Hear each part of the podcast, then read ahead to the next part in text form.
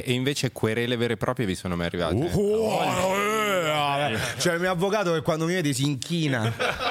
Te ne ho una in essere, posso, posso dirlo. Vabbè, senza dire il nome, cosa avevi detto? Vabbè, poi vi bippate il nome, devo coprirmi la bocca perché Vai. sta proprio qui la querela. Che è. eh, Vabbè, ma quello c'ha, c'ha il cervello al culo come i ragni. Perché lo querela, lo censura, ha detto pezzo di merda. Ha detto che lo censura, lo censura. Vaffanculo, va, ma vai a cagare. Muschio selvaggio, Casputico, Federico, Martin. Nuovo triangolare, Muschio, microfono, videocamere, luci. ospiti diversi tra più nuovi amici. 20 minuti, un'ora di argomenti. Design, imprendibilità, giochi, potenza, risate, pianti, rispetto, sincerità e approfondimenti. Siamo negli anni 20. Muschio selvaggio. Idromassaggio.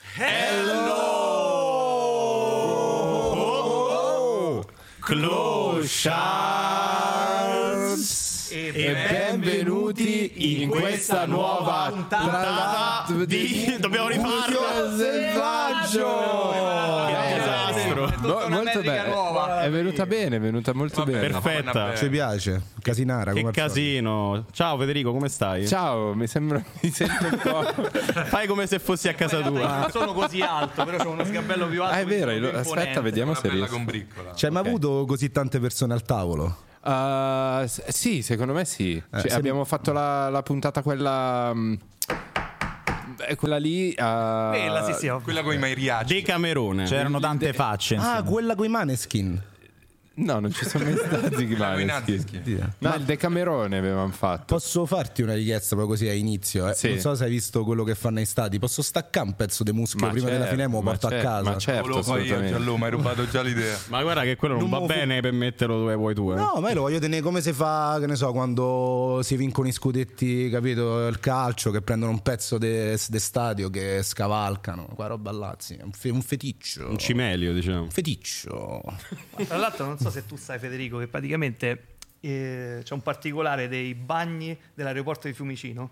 Sono tutti Che tappezzati, tutti tappezzati di muschio. Sì, sì, a me mi taggano Infatti, Ho fatto continuamente. tantissime storie a Sì, muschio sì, sì, selvaggio. sì, Ti sei ispirato a quelli tu? Eh, No, in realtà no. In realtà no. Però E- ti il- senti a casa. Quando vado a pisciare o a cagare all'aeroporto di Roma, sì, mi sento, mi, mi sento a mio agio, diciamo. Ottimo, ottimo. Vabbè, ragazzi, No, allora. riempiamolo di silenzi questo. Co- allora basta, zitti. Silenzi imbarazzanti. Esatto. Anche perché secondo me i podcast dovrebbero estinguersi. Basta. Beh, ma stiamo su quella via. cazzo, Siamo sulla, via, siamo sulla via giusta. Diciamo che Diciamo che finché c'è il cerbero e muschio selvaggio stiamo spingendo per l'estinzione dei podcast, ma semplicemente perché li stiamo affondando tutti, vero? Ma qua c'è sto gemellaggio, è un po' tipo Lazio-Inter. No, mi sa che ho detto una cosa brutta, io non me ne intendo quindi di calcio. sarebbe- noi dovremmo essere la Lazio in questo equilibrio. Eh beh, sì. Eh, se vuoi. Allora, avete presente il film Parto col folle con Zach Galifianakis e Robert Downey Jr.? Ma certo. Certo. Magari quello che uno dei due-. Visto sette volte almeno. Zac Al- chi? Galifianakis. Se sei riuscito per la seconda volta. non è così facile. Ma quello che stavamo dicendo in treno. proprio. Esatto. Allora, il CEO, che adesso si chiama in un altro modo il Duca, Il Duca. però dipende dal contesto, Ma, secondo ma me. anche il Ducae. Il Ducae, ok. È fantastico. Devo raccontare queste cose. Intanto, usciti dal treno per arrivare qui a Milano, sigaretta nel tragitto prima di sboccare, diciamo, nella stazione, sigaretta. Cartello gigantesco, vietato fumare. Lui va dritto come un treno così. Come faccio Giallù? Che? Così. Poi va bene, ok. Uber apre e prende il panino del McDonald's, se lo mangia dentro al- all'Uber. No, vabbè, un mozzichetto. E il guidatore da- dallo specchietto dietro così. Ma sai che è? Perché costa 2 euro in più rispetto a Roma. Volevo sapere Ah, costa di eh, più? la qualità. Sì, sì, sì, sì. L'ho pagato di più. No, stavamo notando, più. stavamo notando queste differenze. Sia de- il bar 8 euro un panino, la pizza. Quindi ho detto, vabbè, andiamo al Mac, che almeno i prezzi sono quelli. Invece pure lì io mi sono accollato con tutti i prezzi. Davide, una certa basta, stai elencando tutti i prezzi di Milano. Che è vero. Ah, costa 3 di euro più 20. il, Quello che fanno i romani a Milano. Quasi il doppio. Piccola parentesi, io lo spot del McDonald's l'ho girato nel periodo in cui avevo eh, le balbuzie. Ottimo. E- ed è stato... Sembravi in difficoltà in quello spot. tu- cioè, sembravi che, no- che- che- che manco ti andava. Ma no, ci ho messo tipo otto ore perché non riuscivo stressato. a dire Crispy McBacon! Che buono! Non, rius- non ce la facevo. Eccolo qui, Crispy McBacon. Troppo buono, raga. Che altro dire? E c'erano quelli del- dei signori che saluto, con cui col- collaboreremo Jackman. anche in futuro, che mi guardavano ed erano proprio t- tristi. cioè, venivano lì e mi facevano Federico, non ti preoccupare, va tutto bene. Io, grazie! Eh, ma quello è un Facevo tempo una- assurdo, eh, perché quando ti parte la balbuzia, più ci pensi e più balbetti. Sì, sì, vero. sì, poi, la, poi la mia- io non ho idea di che differenza ci fosse tra una balbuzia normale e la balbuzia data da farmaci, però eh, la mia era proprio era nervosa, non so come dire, cioè vero costantemente così. Ma tu in quel momento pensavi non devo balbettare. Minchia. È quello che ti faceva balbettare Eh, lo tantissimo. so, lo so, lo so. Infatti cercavo di, di farlo tipo un soffio. So, cioè tipo soffiare le parole, ma non, non- non funzionava. Allora, un piccolo consiglio che posso dare eh, in questi casi è importantissima la respirazione, che poi capirai, essendo cantante in tutto, quella là, diciamo, tipo quando ti ritrovi più che altro senza fiato, lì, È lì che rischi proprio di andare in apnea e sembra che stai al poligono, ti ritrovi proprio e non riesci proprio a uscirne. Poi in generale È un rimanere trip. senza fiato è sempre sbagliatissimo, pure nella vita di tutti i giorni. Io- sempre ricordarsi di respirare, Vero. è una cosa che io faccio costantemente, quasi Sì? tutto il giorno praticamente. Ah, e questa cosa mi manda avanti in maniera tranquilla. insomma. Respiro ogni volta che, No, che no. mi è possibile. Però è vero, eh, io ho iniziato a fare i respiri consci, che non è, non è una cazzata, è una tecnica di mindfulness. Eh, fare tre respiri, per- cioè, e, e e ti devi concentrare solo sul naso, proprio sul movimento de- dell'aria. è È, una cosa che rilassa, ma che è bannabile. È Guarda bannabile. che la gente muore, se sta a morire de ansia la gente. Vabbè, L'ansia sì, conce- però è proprio è cioè, il male, tutto penso. quello che riguarda il naso spesso aiuta con l'ansia sul momento, ma poi dopodiché quando, cioè quando poi diventa un problema dopo quando, quando scende. Io guarda, te lo dico, avendo frequentato Quando- molto il mondo del clubbing, Sì, sì, specie che siamo a Milano, dici. e qua Che è il prodotto locale, tipico esatto. milanese. Ma eh, autoctono. i, i bagni sono affollati Io ormai apposta per favorire la respirazione. Io ormai sono condizionato da Boris, no? Prima quando ci hanno offerto una bottiglietta d'acqua. pensavo, ragazzi, volete un po' di. Io eh, subito un po' di cocaina, pensavo. Maestro?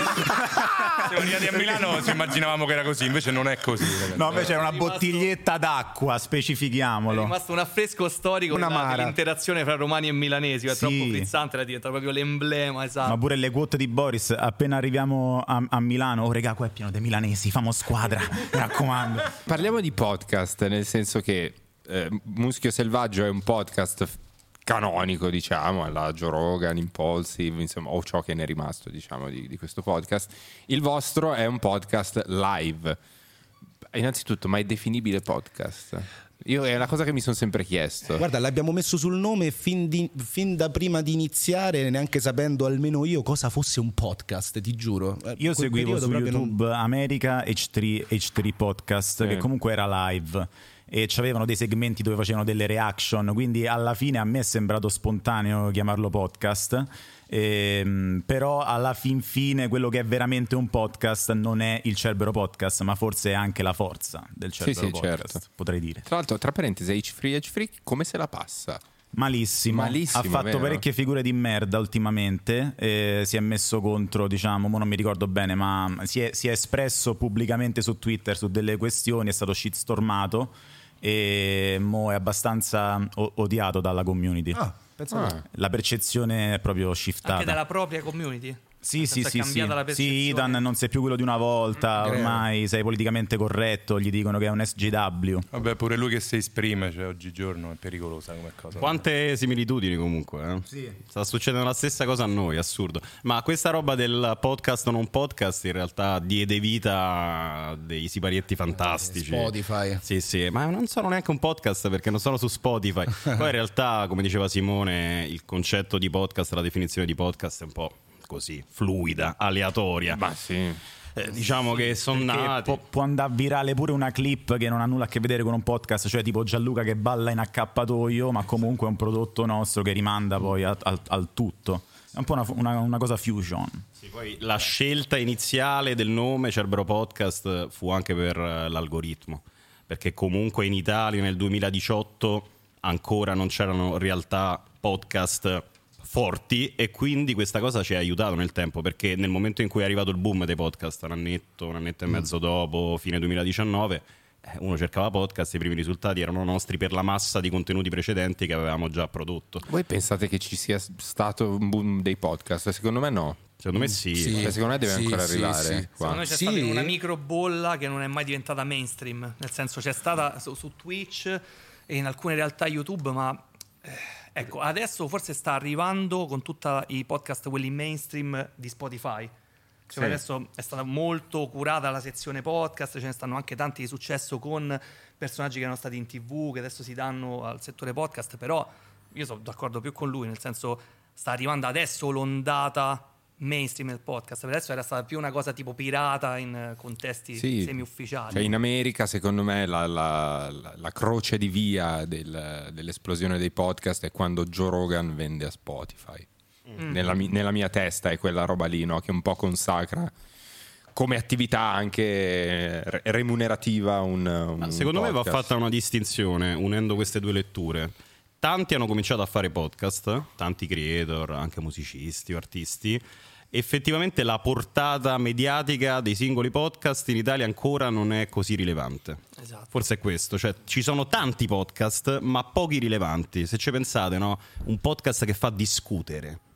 Non in sono Italia molti. non fanno notizia come in America anche i podcast, cioè un'opinione detta in un podcast è, più in Italia ancora esticazzi. Invece in America oh, hanno detto al Joe Rogan quella persona Però- si è espressa su questa cosa, diventa un caso nazionale. C'è sta piccola piccola differenza della diffamazione che secondo me cambia molto le cose. Voi immaginate se in Italia c'erano le stesse ab- abitudini su una querela per diffamazione come c'è in America che praticamente no, è è inesistente. vero, il discorso del free speech in Ma- America Ma, lo guardo già solo guardando noi, eh, che poi è il, è il primo pensiero che na- naturalmente mi viene in mente. Saremmo stati completamente diversi, cioè almeno io stesso avrei detto le peggio cose, credo, su persone eh, dove ritenevo opportuno farlo. Quindi sta cosa pure limita da quel punto di vista la discussione, tutte quante le cose che poi possono essere chiamate flame, dissing, ma banalmente Sì, anche sì. l'arena, il, il Colosseo come famo noi, no? No, più che, più che altro tutte le, almeno dalla mia esperienza su, su Muschio, che secondo me un po' è riuscito a andare oltre il, eh, il- il matrix del- de- di, di YouTube e arrivare anche a- al pubblico un po' più generalista, per l'80% dei casi sono casi li- limite, no? quindi la, la gaff, eh, la battutaccia che ho fatto su Manuel Orlandi o Cassano che ha insultato mezzo mondo, cioè ci sono stati casi però eh, che, che sono, cioè per me sono stati proprio motivo d'orgoglio di notizie che hanno proprio fatto il giro del mondo, cioè Donatella Versace ha raccontato delle cose che sono state riprese in tutto il mondo e l'intervista era stata fatta qui. qui Però quello per, per- per due motivazioni, perché eh, sia il contenitore, cioè Muschio, ha dei personaggi eh, nella conduzione già di bolle più grosse, sia gli ospiti. Cioè quelli sono semplicemente personaggi staccati da Esatto. media tradizionali Che si prestano. e quindi funzionano per i click, i click, diciamo degli articoli Sì, sì. e per esempio è successa la stessa cosa con Cruciani intervista fatta ai Boscar con Dario anche lì delle dichiarazioni che non aveva mai fatto ma lui già un, un personaggio radiofonico eh, che fa polemica spesso quindi è anche molto ricercato eh, diciamo algoritmo friendly si potrebbe definire e allora in quel caso sì riesce a sconfinare però che un- un'opinione scomoda da parte di un conduttore di un podcast rilevante solo nella bolla podcast arrivi ai media tradizionali è difficile Sì, però non è così diverso. In, cioè, in America comunque i podcast più grossi intervistano personaggi che Sì, sì. vengono dalla bolla mainstream Certo. e che quindi se fanno una dichiarazione indipendentemente dal contesto viene ripresa. Eh, Il fatto è che non ci sono però, a parte il vostro caso e parzialmente il nostro, eh, scenari in cui quei personaggi si prestano a podcast magari piccolini o medi. Può Sì. succedere, ma non è così facile. No, no, no, Cioè, no. Una, una Donatella Versace. No, no, è vero, ma anche perché sono, se tu vai a vedere poi, so- ci sono tantissimi podcast verticali, cioè il podcast Elisa True Crime che parla di crime o l'audiolibro spacciato per podcast. Sono di quindi- nicchia, sì. Quindi il podcast che nasce e finisce in una stagione tipo Veleno, che è bellissimo, però cioè, non è quel- la mia idea di podcast. Perché capito? per essere trasversali ci vuole comunque una certa abilità, comunque, una certa- un certo fu- funambolismo, credo, no?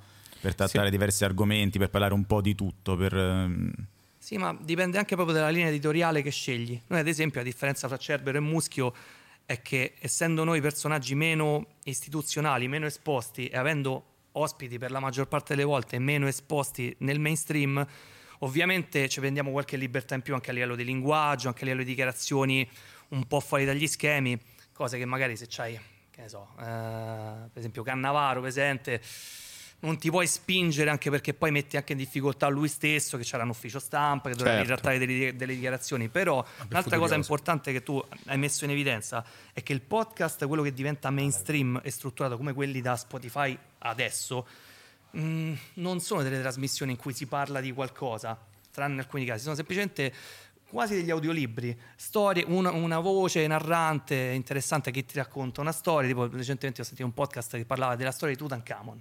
Bellissimi, Eh, Poi Sì, mo- molto fatti molto interessante. bene. Ma forse neanche quello nella mia ottica è più un podcast, anche se sta su Spotify e c'ha più diritto magari di chiamarsi podcast di noi, ma adesso noi siamo anche su Spotify, quindi basta con questa diatriba, però non lo so, è lontano dalla mia visione di Certo. podcast, da, Sì, da come sì. lo concepisco io. Beh, è il vostro podcast preferito? Muschio selvaggio. da un po' di tempo a questa parte. No, vabbè. Podcast preferito. Io penso che come chiunque faccia una cosa non segue poi più di tanto, cioè non è fan, cioè io tipo ormai ho smesso di seguire podcast e se, se- se mi capita eh, lo faccio per magari rubare qua- qua- qualche Sì, idea, no? Però boh, voi seguite podcast, Guarda, ogni, ogni tanto ne lancio uno perché l'ho, ho visto recentemente qualcosa, ma devo recuperare al massimo il Poretcast. E quello di Giacomo Poretti? Sì, vabbè, a me lui fa tagliare. E poi è bravo. Sì, bravo. molto bravo, molto Ho bravo. visto qualcosina. è podcast, forse per modo Visto di dire, co- un contesto in cui si fa un'intervista e Sì. a nomenclatura podcast, Esatto. non lo so. È un'intervista È molto fumosa. Per esempio, io adesso che A ne seguo teatro, tanti credo. da Spotify perché mi aiutano sull'aereo per, per rilassarmi un attimino. Eh, ce ne stanno alcuni interessanti in quell'ambito. Uno che seguo molto, non mi ricordo chi lo fa, però si chiama Tiranni. Mhm. eh, tutte storie dei, dei vari dittatori, anche eh, moderni. Hanno parlato anche di Imelda Marcos, eh, tutte queste cose qua. Eh, effettivamente è interessante, ma raccontano delle storie. Sono voci narranti, simpatiche, eh, coinvolgenti, ma ogni puntata ha un tema e non c'è una vera e propria interazione, c'è proprio uno script che E non ti ricordi neanche il conduttore. Ti ricordi Eh, il per esempio, contenuto. non mi ricordo il conduttore. Eh, certo. E questa è già una cosa che ti- ti toglie emblematicità. Un altro esempio potrebbe essere la zanzara. Perché Beh, la Zanzara hanno- forse è il primo podcast inconsapevole d'Italia. Esatto, nel senso loro hanno la versione podcast, ma anche Cruciani stesso mh, ce l'ha detto, nel senso sì, inizialmente noi riportavamo quelle puntate, adesso ho un minimo di consapevolezza della presenza del podcast e quindi cerco di fare puntate meno estemporanee, ecco, però a livello diciamo di conduzione il codice è quello radiofonico, cioè rimane Sì, sì, quello. Esatto, è co- proprio il codice radiofonico. Quello mi sono reso conto dei podcast come sono strutturati, ovviamente da aziende che ne curano tanti diversi, poi è inutile fare i nomi, tanto si sanno, sono risaputi.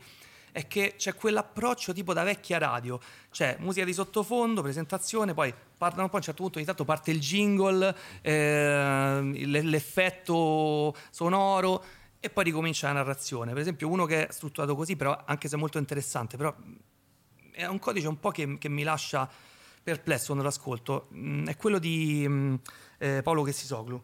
Ok, Eh, sì. non, non hanno un amico, si chiama. Quello è molto molto interessante, ma come è strutturato non ti dà quella tranquillità dell'ascolto del podcast discorsivo. È tutto pieno di jingle, di parti musicali, sottofondi, eh, tanto montaggio. Che poi è una questione di dettagli, eh? cioè Sì, sì. è una questione di dettagli e un po' di attitudine. Cioè l'americano, che è la patria dei podcast, è microfono, piglio e parlo. That's it. Sì, sì, Infatti, secondo me, Joe Rogan continua, secondo me, a, a essere, diciamo, un po' il golem dei, dei podcast. Uno, perché è riuscito a uscire da, da- da una serie di peripezie, di, di polemiche, secondo me, con grande eh, agilità e abilità. E vabbè, poi a me quello che piace sempre, ma perché abbi- abbiamo sempre dichiarato di, di averlo copiato, è Logan Paul al netto eh, del fatto che ogni tanto usa il suo podcast per promuovere delle truffe. Eh, davvero. Sì? Sì. Curioso. Chi non l'ha mai fatto? Sì, lui, lui utilizzò il podcast per promuovere questa truffa su- sugli NFT. Eh, c'è stato re- recentemente c'è stato un in- qualche mese fa, credo, un'inchiesta su Coffeezilla, che è un altro canale, secondo me eh, bellissimo, dove spiega come ha truffato, credo, decine di milioni di dollari le persone tramite sti cazzo di ovetti. NFT. Eh, ma lui come, come se la sta cavando a livello di immagine pubblica? con Ma lui è, è è- è- molto americano, nel senso che eh, a me a me piace poi studiare come, come se ne escono fuori da, da- da queste situazioni Eh, torbide. interessante, infatti. L- lui, vabbè, pr- bisognerebbe prima spiegare un po' la, la macro storia, cioè praticamente lui esordisce durante una puntata dicendo Madonna raga, ho in mano sto progetto, ci lavoro da una vita, un NFT fatto una- opere art- d'arte unica che faranno anche guadagnare soldi. È calla. Quindi già proprio preso. Partono ed erano sti cazzo di ovetti dove tu aprivi uno, compravi queste NFT, la faccio breve, c'era l'ovetto e c'era il pinguino, poi nell'altro ovetto c'era il leone. Tu poi potevi fondere il leone col pinguino e diventava un leone pinguino. Sono i personaggi dei D&D. È un cazzo di quando dai. fondi Pokémon, tipo, le Sì. Hanno fatto semplicemente le merendine quando ero ragazzino io. Però sotto forma di NFT. Poi quindi- c'è per i bambini. Uguale, Poi tu prendevi le NFT merendine e trovavi questi animaletti, c'hanno tipo un punto di raccordo all'inizio e c'hanno il dietro e il davanti. Il culo, il culo e il collo, tu gli Esatto. attaccavi il culo. Sì, Sì, come sì. si chiamavano? No, che Erano poi delle è assurdo sorprese. che una cosa che alla fine parla di finanza e di soldi, di tanti soldi, si, si- abbia questo aspetto di una cosa per bambini. Sembra quasi Sì, una cosa eh. proprio infima. Beh, lui è stato molto bravo, per così dire, poi nei mesi precedenti a far vedere quali NFT lui aveva comprato. Quindi Cyberpunk, eh, Bored Ape, eh, quanti soldi aveva guadagnato. Quindi ha instillato un po' questa FOMO eh, nella gente di dire cazzo, vedete, è il momento di comprare ste robe. E poi lui arriva, ti crea l'esigenza e poi arriva con la Beh, soluzione. cosa che ha fatto anche con le carte Pokémon, cioè lui ha spostato tantissimo il mercato. Lui ha spostato tantissimo il mercato, però sai, lì, Phil lì non, non- non poteva fare niente di fraudolento. No, no, no, per dire che comunque c'era uno storico di Logan Paul, eh, proprio quello che stai dicendo tu, anche in altri settori. Sì, sì. Però per quanto riguarda, chiudiamo la definizione, eh, visto che è difficile definire un termine, forse anche inutile, gli elementi a testa, due elementi che secondo voi dovrebbe avere un bel podcast per poterlo definire tale. Partiamo da Marco Chitano, il nostro incredibile regista. E due un elementi, elemento che dovrebbe avere. secondo Vabbè, un te? regista potrebbe Beh, essere. buono. Complimenti qui. L'applauso al regista. Un applauso, non posso non dirlo io. E oddio, non ne bastano due in effetti. La rapidità deve essere rapido comunque, parlare veloce, comunque intrattenere. Tempi radiofonici. Tempi radiofonici. Ok. È un regista. Tra l'altro poi vi dirò una teoria su sta cosa dei registi, eh, che secondo me c'è una mafia dei registi dei podcast. Se si stanno, d'accordo, si stanno organizzando per disinnescarci. Sono, sono- Dopo, dopo te devo parlare, dopo parliamo. Perché noto sempre un'affinità tra Marco e il regista. che ne Passo so, sempre io casualmente e parlo con quei registi. Secondo me. C'è, c'è empatia, immagino. Stanno fondando tipo la P14. Secondo te, Simo? Beh, vabbè, mh, l'ingrediente proprio che qualsiasi cosa dovrebbe avere su internet numero uno è la spontaneità, che sembra una frase fatta, ma in realtà è proprio la cosa più difficile da, da ottenere. E secondo, ehm, il chilling. Perché tanto ho visto pure Logan Paul che ora i podcast si stanno dirigendo verso, cioè tipo stanno sui divani, Sui divani, eh, sì, molto sì. nel chilling, quindi spontaneità chilling. Secondo te questa cosa del chilling è per una sostenibilità dei conduttori o proprio come risultato finale?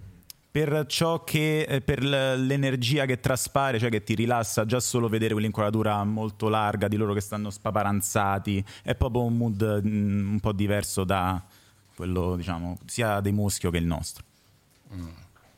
Allora, secondo me in primis bilanciamento, equilibrio, e questo vale su tante cose, quindi serietà, cazzeggio, notizie serie, notizie goliardiche, secondo me mh, deve essere sempre qualcosa che sia un saliscendi che quindi poi alla fine ti cattura pure di più, perché altrimenti diventa o una pagliacciata o una cosa che ti rompe i coglioni, perdonatemi il termine. Allora, per me, vabbè, innanzitutto fondamentale il manico, nel senso un host che sia carismatico, quindi da solo già sia la faccia.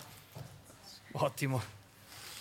No, prego, prego. Ricordiamo che anche il sponsor, McDonaldino. che possa Posso, essere Federico? Ma certo, Posso? prego, prego, prego. quindi un host che possa essere la faccia e già rappresentare già da solo poter bastare a, a dare un'immagine al podcast senza anche ospiti altis- anche in mancanza di ospiti altisonanti quindi per questo che io penso che molti si improvvisino e che fare l'host di un podcast non sia un lavoro per tutti Sembra una banalità da dire, ma ultimamente non è stata così banale questa cosa, visto che tanti sono improvvisati e effettivamente hanno avuto poi vita breve. E poi, vabbè, la cosa fondamentale, ne parlavamo pure oggi sul treno, la libertà d'espressione completa, che purtroppo per tanti motivi spesso viene meno, per motivi istituzionali, o perché c'è uno sponsor di mezzo, o perché semplicemente una tematica è troppo scottante e si teme il backfire su, eh, su Twitter o nei social, però nel podcast dei miei sogni ci sarebbe la possibilità di poter dire qualsiasi cosa, poter esprimere qualsiasi opinione.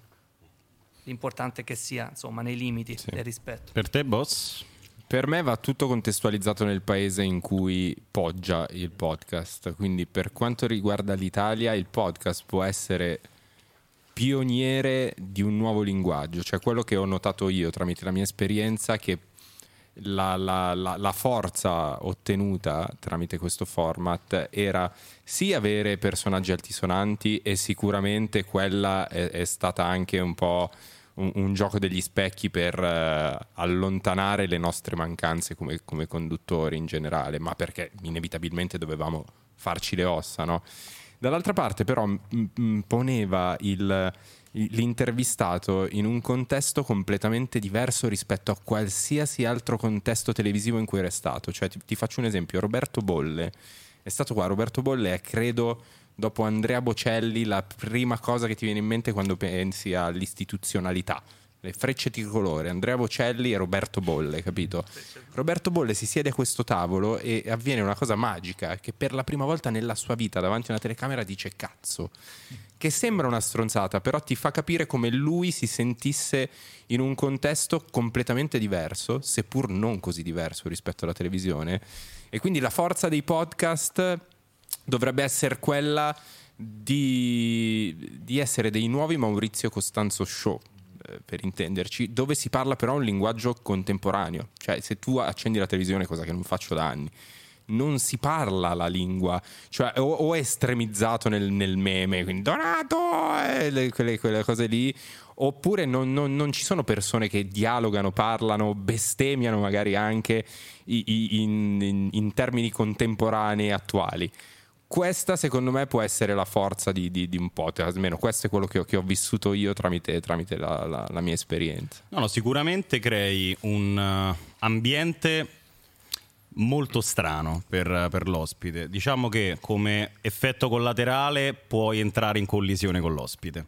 Quindi ti fai scappare quella parola di troppo con un ospite che non può permettersi uscite pubbliche o presenza pubblica all'interno di un contesto eccessi- eccessivamente sboccato. E quindi là non è così facile se hai a che fare con personaggi, diciamo, importanti. E, e quello è stato, nel vostro caso, un equilibrio che comunque avete gestito, secondo me, anche bene, considerando la portata di molti, di molti vostri invitati. Per me, vabbè, in primis, eh, carisma del o dei conduttori, la base. E mi trovo molto d'accordo con Gianluca.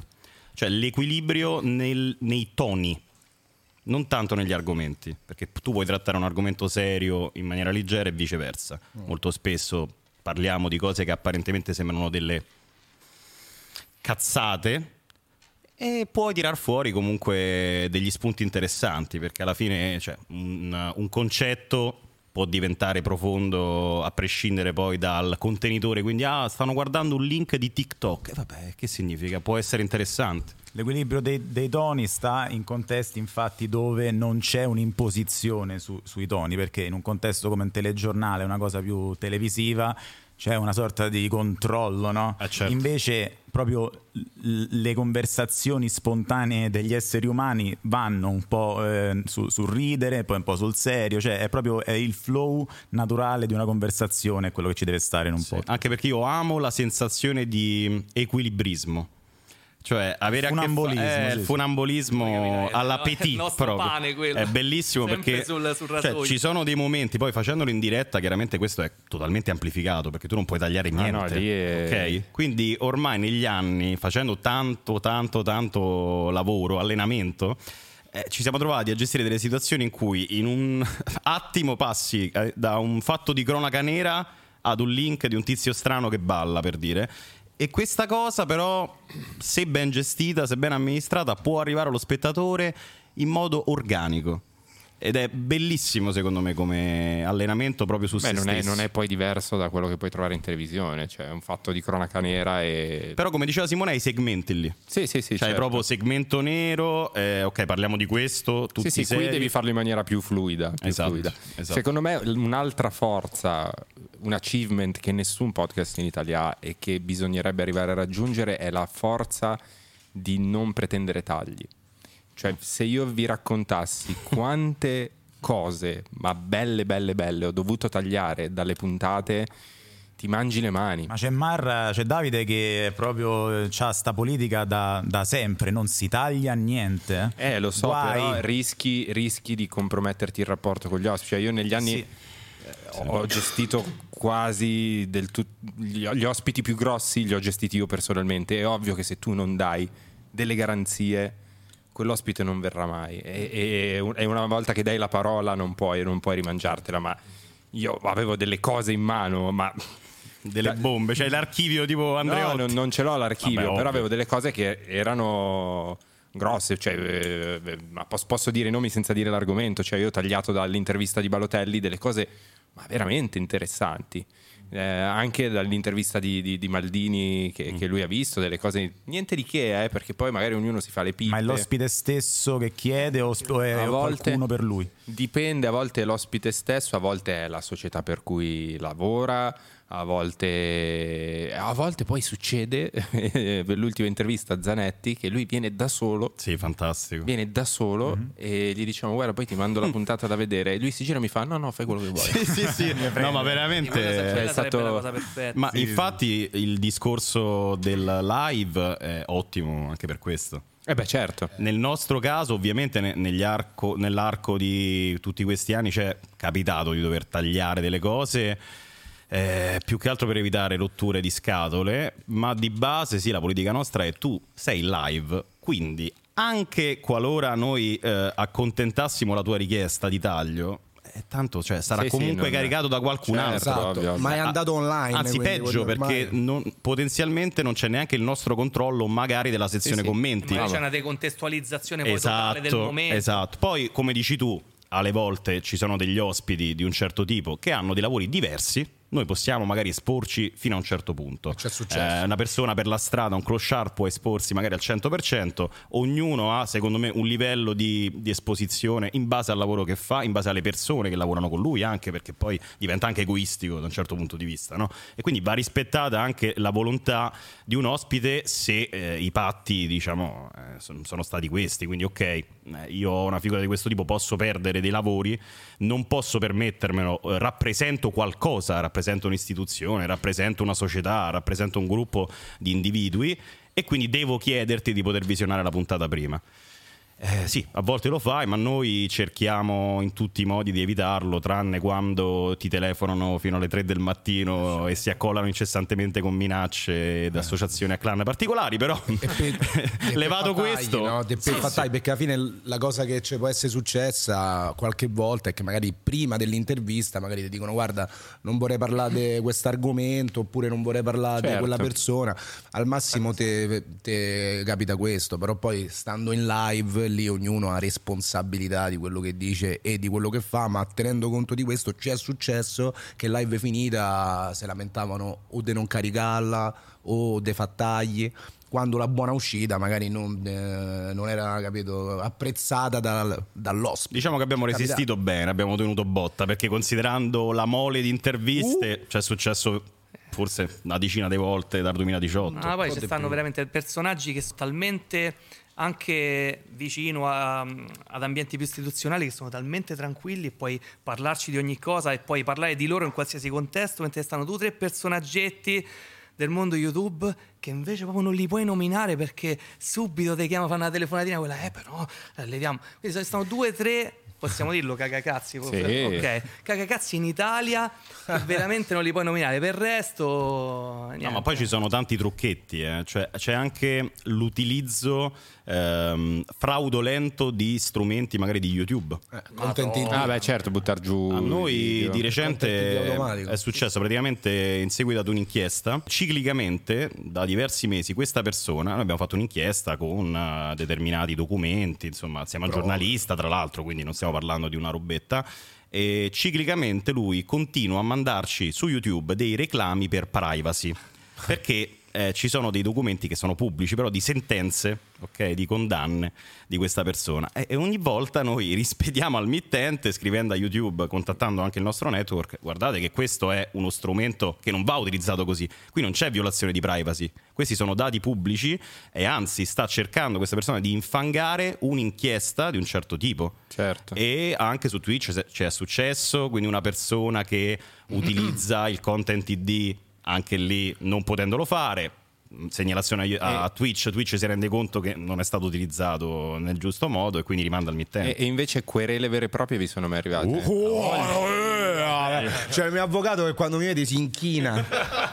Stava Quanti- da noi ai Boscar, mi fa carissimo. ormai. Gli ho detto Quan- grazie al cane. carissimo. Quante più o meno? Io, io tre. Tu tre? Sì, io tre, quindi proprio penso che ho vinto. Eh, hai vinto. Io, io stavo pensando due, mi sembra. Io ne ho una molto, cioè, molto divertente. Due qua al- a muschio intendi? Sì, sì, Ok. ne ho una in essere, posso, posso dirlo. Vabbè, senza dire il nome, cosa avevi detto? Vabbè, poi vi bippate il nome, devo coprirmi la bocca perché Vai. e sta proprio qui la querela.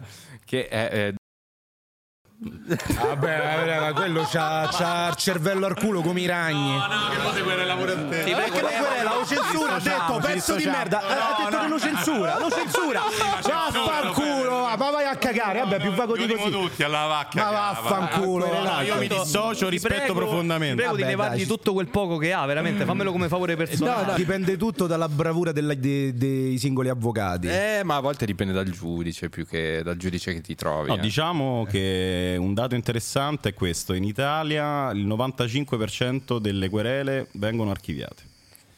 Sì, Anche per dipende. lungaggini, forse, vero? Sì, vabbè, poi lasciamo perdere il discorso burocratico e la lentezza della giustizia italiana, però di base moltissime poi sono eh, liti temerarie.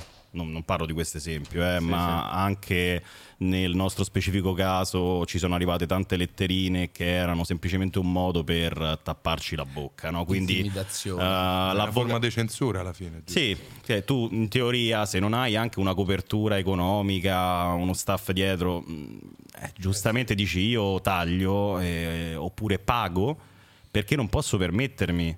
E quindi è ovviamente uno strumento, anche qui, esattamente come gli strumenti di cui parlavo prima, su YouTube e su Twitch, è uno strumento per i più abbienti nei confronti di chi non può permettersi una difesa ed è assurdo che comunque il sistema italiano funzioni così. E eh, vabbè lo sappiamo insomma facciamo anche un saluto al nostro grandissimo ex presidente del consiglio Silvio. Lo sappiamo che in Italia c'è stato proprio un attacco specifico um, a, a questo, a questo organo qui per allungare sempre di più i tempi, quindi la, la prescrizione più lunga e alla fine purtroppo eh, entri all'interno di, di- di un loop devastante in cui spendi più di avvocato. Noi per esempio abbiamo vinto una causa per diffamazione. Abbiamo detto comunque contro i Play Lover Academy, non so se hai Eh, avuto quelli il fanno piacere. i corsi Esatto. di seduzione. Esatto, una Sì, live un anche moderata. Tra l'altro, la cosa divertente è che questo individuo qui si è salvato perché ai tempi si chiamava solo Mr. Flame. E c'aveva la maschera, E i geni non riuscirono a trovare il suo vero nome. Wow. Andai di mezzo io No. con Anna. Eh, beh, quindi Vabbè, però ho pagato comunque. Eh, però, nel senso, Cioè? capite il livello. Beh, ma so diciamo un po', un po' accollata perché ho messo in mezzo sicuramente una persona che non c'entrava niente, cioè Anna che neanche apparteneva al canale, quindi diciamo Ah, che ti sei preso carico del, Sì, della sì, cosa. mi- sia- Però no- non sia avendolo fatto la persona La cosa divertente è che lui aveva, diciamo, detto delle cose. Vabbè, io avevo detto solo una parola, si può dire, no? Sì. Solo una parola, io, io ho detto ah, scammer. Sì, sì, no, no, ma Basta. infatti anche lui Basta. assolutamente era rimasto nella continenza e infatti poi è stato, è stato vinto sia in sede civile, non contenti penale, abbiamo vinto anche lì. Eh, però Non gli bastava, capito? No, non gli bastava. Intanto la cosa divertente, ripeto, è che eh, le uniche affermazioni leggermente contestabili erano state fatte da lui che però non era stato citato quindi già questa è follia ma eh, la cosa divertente è che noi comunque a conti fatti abbiamo speso più soldi in avvocati rispetto al rimborso Eh beh, certo. Vero. che è follia se ci pensate no? Sì, sì, è sì, qualcosa sì, che sì. cioè, Tocca prendere sintomo avvocati meno costosi la prossima. eh, ma infatti abbassate le tariffe avvocati cioè, risolviamo così Ma quando uno vince non c'è il rimborso spese completo almeno di quello che hai pagato te a- Eh, avvocato. credo sia L'avvo- forfettario. Ma poi l'avvocato è privato, può farti una tariffa qualsiasi, ma soprattutto per noi il giudice stabilì il minimo del rimborso di spese processuali. Eh, mette un forfè da listino, una cosa del genere. Ma poi scusami, ma eh, era soltanto in America ci si può difendere da soli? Tipo, si Sì. può di- Perché se, in- se si poteva fare in Italia, cioè contro Pelleore era talmente semplice che a questo punto conveniva andare da soli. Però non si può fare ancora in Italia. No, perché cambiamo secondo la me legge. lo, lo farebbe la d'ufficio. gente sbagliata, capito? Veramente della gente orribile. sì, mi immagino, ma le peggio cose. Cioè, avvocato d'ufficio non esiste. Sì, quello Però- esiste. Però non è che ti difendi da solo, cioè puoi andare Vabbè, io. vai con uno random. vado io Tipo, tipo che era la Blow, gioco. eh, Blow con Johnny Depp che vai là fai tutta la no, grazie mille però non ce ne frega nulla tipo il poema no No, invece volevo sapere la shitstorm più grossa in cui siete capitati, dove proprio avete detto, "Mm, beh direi di domani Stefano Feltri la citiamo quella ah, sì, beh, ci disse, come- voi siete un nemico in razzisti." comune, un nemico in Ah, comune. vedi. Vabbè, ha scritto tutto il libro su di me, ha venduto tre Vabbè, copie. di- diciamo che se fosse Dragon Ball lui è un Cyberman. Quindi no, nemico mi sembra un po'. No, ma adesso È però Cyberman. dobbiamo essere più indulgenti con lui È stato licenziato. Eh, dai, poraccio, Appunto, su. pure, poraccio. Quindi è Mo diventato un dove- ex Cyberman. Che lavoro fa adesso? e adesso Ha una newsletter. no, vabbè non lo so Se mi querela per Cyberman io gli vado a Non mi stringere la risulta sia un lavoro, però comunque No, no, no, vabbè, comunque il fatto, il fatto iniziò così. ehm, intervista da, una da parte di una giornalista di, di Domani, dell'editoriale che ai tempi insomma, curava Feltri, era il direttore. eh, intervista normalissima al Cerbero Podcast. Alla Questa ragazza, nulla di che, ci fa delle domande, rispondiamo. Un- una definizione, se non erro, viene presa da un gruppo, diciamo, di chiamiamole estremiste femministe, femministe radicali, che era la definizione di femminismo tossico, se non sbaglio. Sì, ok. esatto, tossico. cioè. Eh, questo frammento di intervista viene preso e rilanciato su, su vari Instagram di queste persone, attiviste, che comunque poi alcune anche bravissime, però scollegato dalla frase principale. Vabbè, si lamentavano di Semplicemente la lamentela sulla definizione, no? non esiste, questi sono dei razzisti, presero anche delle parti appositamente create per eh, decontestualizzazione, tipo Simone che, che diceva delle cose con eh, un'anticipazione del tipo ok adesso dirò delle cose appositamente stupide tipo Eh, odio le donne, odio le donne, odio i grassi, queste cose qua, no? fate la clip Fatta su TikTok mi raccomando fare, ovviamente. E, e quindi presero praticamente mh, insomma d- queste frasi qui e da altre compilation completamente fuori contesto su cose fatte appositamente per quello, quindi fu anche divertentissimo e cominciò sui social una sorta di attacco mh, che giorno dopo giorno aumentava, una sorta di valanga, no? una voragine. A un certo punto noi rispondiamo in live dicendo guardate che questa è la clip originale, c'è Simone che fa allora ragazzi mi raccomando adesso tagliate e, e- e tutte cose di questo tipo. Mm, Vabbè, fatto sta che la ragazza ehm, viene diciamo richiamata anche dicendo ma perché hai intervistato queste persone loro non sono eh, delle persone che possono finire sul nostro giornale il nostro articolo viene inizialmente rimosso per scelta di Stefano Feltri o di qualcun altro Vabbè, insomma della del direzione direttore. eh. Comunque lui, in quanto direttore, ha la responsabilità, Eh beh, certo. quindi l'ha deciso lui, anche se non in prima battuta. Poi, dopo un giorno, riappare, ma solo per gli abbonati, perché la storia era diventata eh, abbastanza grossa. Notiziabile, Esatto, cliccabile. E quindi, e quindi, diciamo, presumibilmente anche qualche abbonamento in più. Con un'aggiunta alla fine, c'era un, un, un PS. Bravo. Te lo ricordi quale?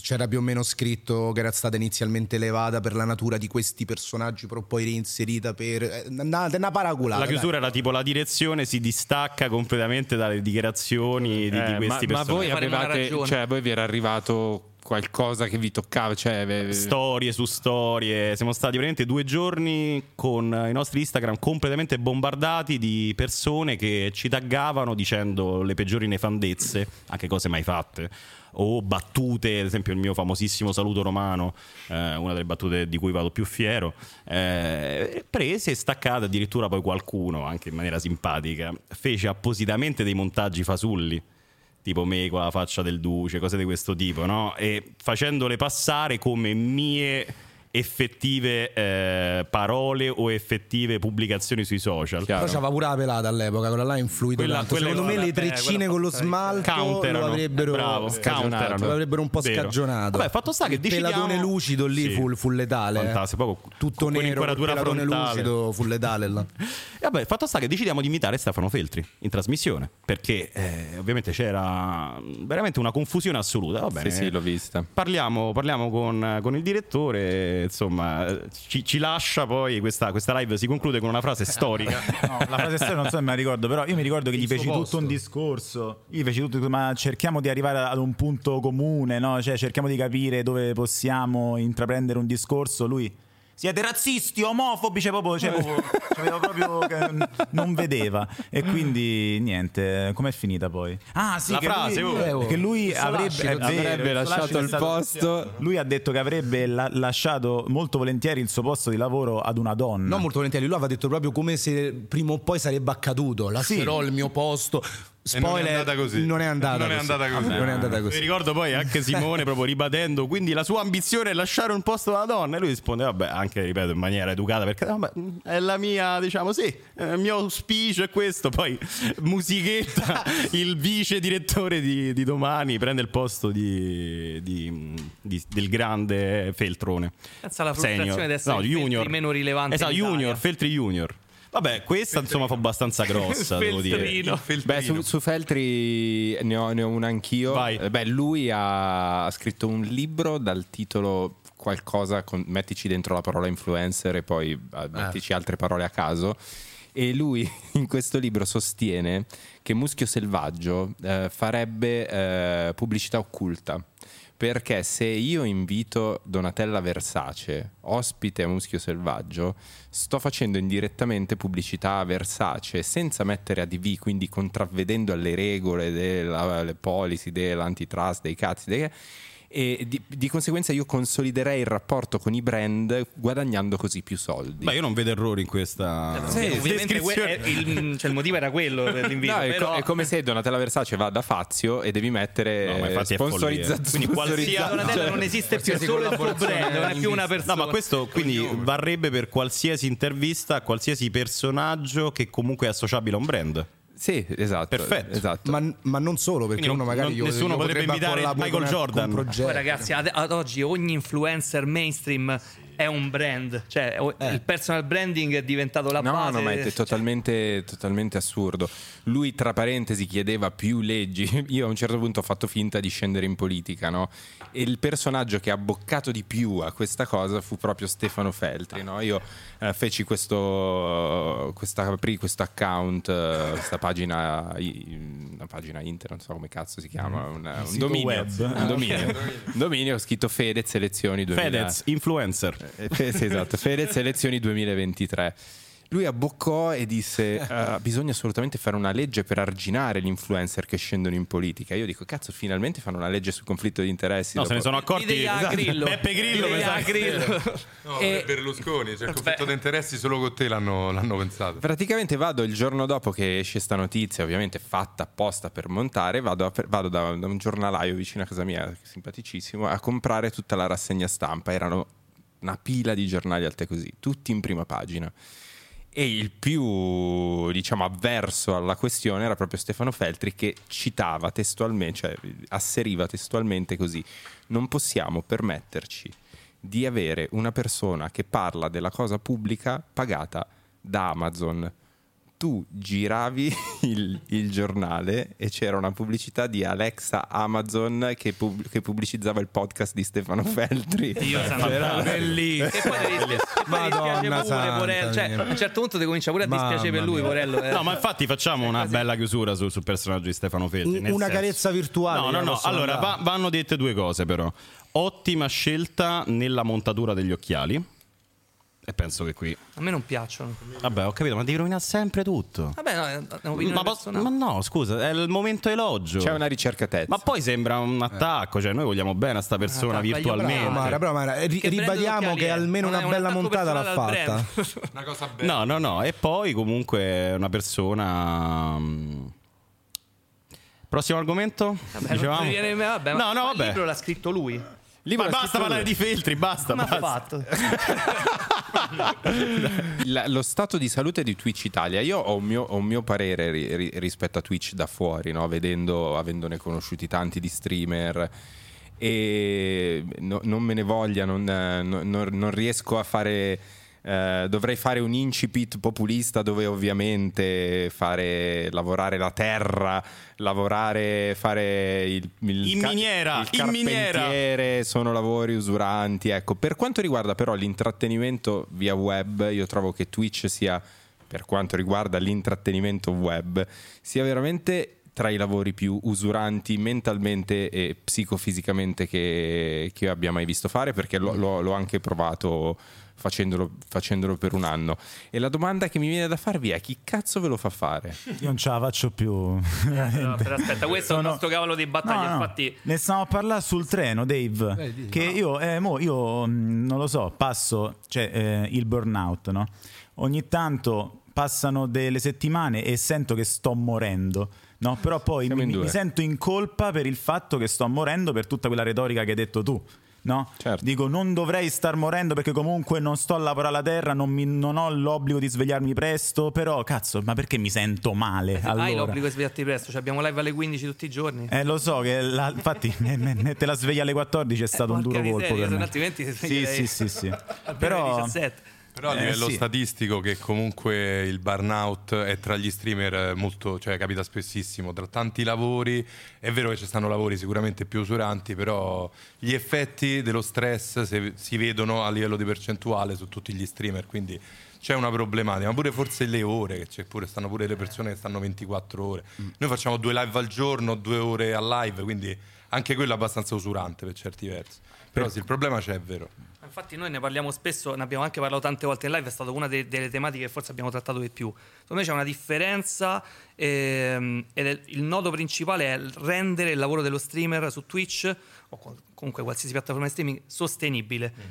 E la chiave per raggiungere questa sostenibilità è un po' una chiave, una chimera da raggiungere perché ognuno ha la sua visione di sostenibilità. Secondo me noi come lo facciamo noi è già una roba molto verso la sostenibilità, cioè due live al sì, giorno, se non fosse stato per la squadra che abbiamo, io sarei già crollato. Per cui, cioè, e ovviamente il team uno ci vuol arriva dire la col tempo, di- però, perché molti. Uno ci arriva col tempo perché noi siamo dati una struttura, sapendo pure che quella struttura ci poteva dare strumenti per poter campare, per poter lavorare bene. Però molti magari vedono, ok, sto due ore, ho fatto che ne so, 15 sub. Minchia, sono stato 8 ore, ne ho fatti 100. E quello là è uno dei tanti motivi che poi ti porta già a sta lì tutti i giorni, ma spesso la famosa parola tryhardare, secondo me è esattamente quello che poi ti spinge ad entrare in questo loop, perché poi tu magari arrivi a 500 sub, 1000, i sub stanno in calo, devo lavorare di più. Sì, sì, non, Molti non è entrano poi in sostenibile. questo Però- meccanismo che poi diventa una trappola e come tutte quante le cose che poi assumono queste con- connotazioni negative finisce per, per portarti a farlo contro voglia ed è quello che vedo su molti quindi non è proprio una- un fatto di burnout è un fatto che è una cosa che ti piace poi per i ritmi usuranti che ha finisci anche per odiarlo ma allo stesso tempo essere costretto a farlo perché è lavoro quindi poi alla fine da passione lavoro Però tu già mi parli, quando parli comunque 500 sub, 600 sub, già parli, oppure 500, 1000 spettatori, già parli di realtà, diciamo che stanno sulla via di un medio successo, una media sostenibilità. Io la cosa che a me spaventa di più quando vado in giro per eh, i canali di Twitch, guardo fra i consigliati, sono realtà molto più piccole, persone che stanno con 20, 30 spettatori, 15 spettatori e eh, continuano ogni giorno a tragliardare nella narrativa che hanno dato queste piattaforme del se continui a provarci tutti i giorni, stai tante ore, prima o poi Verrai qualcosa premiato. succede, verrai premiato. Bisogna impegnarsi e quindi persone prima facevano 5 ore al giorno, cominciano a farne 6, 7, 8, maratone e eh, rimangono schiavi poi di un, di un sistema perché quando tu algoritmicamente cominci a, a dare una presenza molto forte alla Non ne puoi più uscire. se tu abbassi le tue ore, l'algoritmo ti punisce e quindi rimani intrappolato in un'autoschiavitù. Perché cominci, se tu fai, che ne so, 10 sub al giorno e stai 8 ore in live, perché magari sei un piccolo Chiaro, canale, chiaro. tu stai prendendo a livello di, o di eh, euro l'ora come veramente un operaio sfruttato Certo. in Cambogia. Ah, un clochard. E, però non puoi neanche sottrarti a questa cosa, altrimenti perdi tutto quello che hai che costruito hai con costruito. fatica. Sì, poi la domanda tua era più, diciamo, lo stato di salute di Twitch. Questa è eh, la risposta allo stato di salute dei creator su Dei Twitch creator, Italia, che sono certo. due cose distinte. Eh, però sono due cose distinte ma legate a doppio Ad filo. un certo punto- se il creator sta male, poi anche Esatto. la piattaforma non può star No, benissimo. no, è per dirti che a un certo punto c'è anche una connessione tra le due cose. Ovviamente la piattaforma Twitch, perlomeno nello scenario italiano, che ovviamente ha numeri diversi da altre realtà in cui si parlano lingue, cioè già ad esempio chi parla spagnolo può arrivare ad un pubblico più alto, Più però ampio, certo. Twitch Italia, chiaramente levata qualche eccezione, è la descrizione eh, che ha appena fatto Dave, cioè tanti che, soprattutto in seguito alla quarantena, quando c'è stato un enorme boom, Boom. Di, di nuovi creator, anche perché molti professionisti, artisti, eccetera, hanno cominciato, anche personalità importanti come te del resto, hanno cominciato ad entrare su Twitch perché era il momento giusto per avere un altro lavoro, per noia, per sentirsi posso, connessi. Posso dirlo serenamente, anche perché ti offrivano dei soldi per, Eh, eh, ad alcune per persone, entrare. certo, ovviamente, però anche in realtà più piccole, magari personaggi non particolarmente affermati, in quel periodo storico hanno cominciato ad entrare su Twitch, quindi boom enorme e soprattutto eh, quelli entrati in un determinato periodo hanno cominciato a fare dei piani sul medio e lungo termine non tenendo conto della risposta che poi sarebbe arrivata una volta finita la quarantena. Certo. Tant'è che poi c'è stato sicuramente una massa critica di, di pubblico che, che è rimasta, però c'è stato un calo abbastanza progressivo. Eh, più o meno eh, ritornando ai, livelli, ai livelli pre-quarantena. E il fatto qual è? È quello che diceva Dave, cioè tu a un certo punto vedi persone che hanno, hanno e investono costantemente tantissimo tempo. Investono anche anni in cui potrebbero specializzarsi in qualcosa, abbandonano, sì, sì, ma abbandonano magari delle professioni, cioè persone che ne so, laureate o con delle competenze che legittimamente decidono di voler fare il creator su Twitch. Ma incessantemente, dopo anni, eh, continuano a non avere diciamo dei risultati soddisfacenti ma non dal punto di vista no devi fare tanti spettatori dal punto di vista economico se parliamo di lavoro. Poi l'hobby è un discorso a parte. Certo. quindi perdono 3, 4, 5 anni negli anni migliori tra l'altro più importanti proprio quelli a cavallo tra università o comunque fine degli studi eh, di un certo tipo liceali e eh, mondo del lavoro. Perdono quegli anni principali perché fanno fondamentalmente un investimento sbagliato, anche perché Twitch al momento mh, in Italia non è assolutamente un luogo per farsi conoscere, pochissime eccezioni post quarantena. eh, molti canali già grossi con una bella fanbase sono riusciti a resistere, ma prendere nuovo pubblico è molto, dive- è molto difficile perché è comunque una piattaforma che ti richiede tanto come spettatore. Che poi Twitch vorrebbe pure che tu sia anche un suo vassallo, cioè che tu dica ah io amo Twitch, Twitch e qua e là. Grazie Twitch. Noi in realtà anche re- recentemente abbiamo detto che se la situazione fi- finisce su Twitch ci potremmo spostare pure tr- tranquillamente su YouTube. Che Ma com- vi sposterete sempre a fare live? Perché Sì. io una cosa che non ho mai sopportato delle mie live di Twitch è che poi si perdeva si perdevano. Perché tu l'avevi Contenuti- impostata così. Eh, contenuti, no, io ero. So- No, no, io avevo un accordo Mm-hmm. banalissimo, cioè avevo l'accordo con Modificati TV Ok. e l'accordo era pigliatevi tutti i soldi, mettetemi le clip sostanzialmente. Ok, ok. Però quel contenuto lì, cioè se io l'avessi fatto solo sul mio canale avrebbe avuto, cioè è molto più etereo, è Però molto dipende, più volatile. dipende come lo imposti. Ecco, questa è stata una delle primissime regole del Cerbero. Cioè partire subito con l'impostazione live che deve essere fruibile senza tagli anche su YouTube. Quindi durata, prima cosa. Noi difficilmente superiamo le due ore, di solito un'oretta, un'oretta e la, mezza. della regola dell'ora, io ricordo Sì. a- all'inizio, appu- appunto per questa cosa che stai dicendo. pochissimi o assenti momenti morti eh, e quindi noi quando andiamo in live abbiamo il doppio binario. Ok, adesso siamo in live, parliamo con la chat, non tantissimo, poi di- dipende dal periodo storico, ma questa cosa sarà vista anche da altri utenti, anche perché personalmente, ma credo un po' tutti, c'è un certo amore per gli archivi, quindi avere certo. tutte le puntate, ma lo dicesti anche tu in realtà Sì, sì, in sì, relazione a Muschio, cioè avere tutte le puntate è bello perché Numerate, innanzitutto posso provare un profondo imbarazzo per me stesso riguardando le trasmissioni passate, ma apprezzare il, il miglioramento. Prima Gianluca e Simone no, parlavano con te de- della balbuzie. Io non gliela facevo a parlare cioè, all'inizio, eh, ma io ero abituato a stare su YouTube, quindi facevo i contenuti con i tagli Certo. e pure là mi partiva la balbuzie. Alla fine ci ho dovuto sbattere la testa in live due volte al giorno senza andare dal, dal logopedista. E, E l'hai risolto. Eh, ma Sì, però vedi temo che ci sto a pensare come mi sto per Certo, però non è una roba discorso, diciamo, drammatica. Sì, però mo riesco a esprimermi tranquillamente. Ma è una cosa che mi prendeva o in live oppure sai quando? Quando ti presenti con le persone. Io mi ricordo quando dovevo tipo pre- de- presentarmi con le persone, tipo "Eh, piace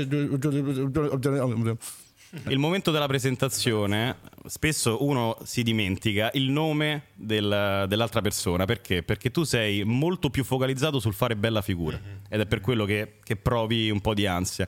Eh, ma come si chiama quella? Boh, eh, ma te ci sei appena presentato. Guarda, questa, è l'ho, un classico. questa l'ho sconfitta con lo status di chilling che noi chiamiamo leisure Ah, pensavo, stando pensavo profondamente anche, anche, anche il bubulus stando profondamente rilassato evito qualsiasi tipo di balbuzie però se mi nostro- agito urlo quindi non balbetto quindi alla fine è un, win to win Lui è il nostro Win-win. maestro di vita per certi versi, quindi da queste dritte che molto spesso non si capiscono subito, però poi vanno dritte al punto e sono utili da seguire. Ma eh, io ho Maestro. fatto vedere una compilation a Federico l'altro giorno, le migliori entrate del SIO. ma per me lui è. Ho visto ma quella perché della, non mi ho sforzo? visto quella so- della sciarpa molto bella. Arrivo in studio e trovo la ring light ribaltata. Come se qualcuno avesse dato una botta a quel divano. Poi mi siedo nella mia postazione e trovo una sciarpa. Di chi è quella sciarpa? Non ne ho la più pallida idea. E c'è un odore non nauseabondo, ma un profumo La parola che hai utilizzato per descrivere. orientale. Cioè un, Un profumo orient- orientale Ok. fortissimo. Cherubino, raga, questo è Erseo Cobicio che si embriagano e fanno le cose zozze qua. Ma soprattutto dove è Gianluca.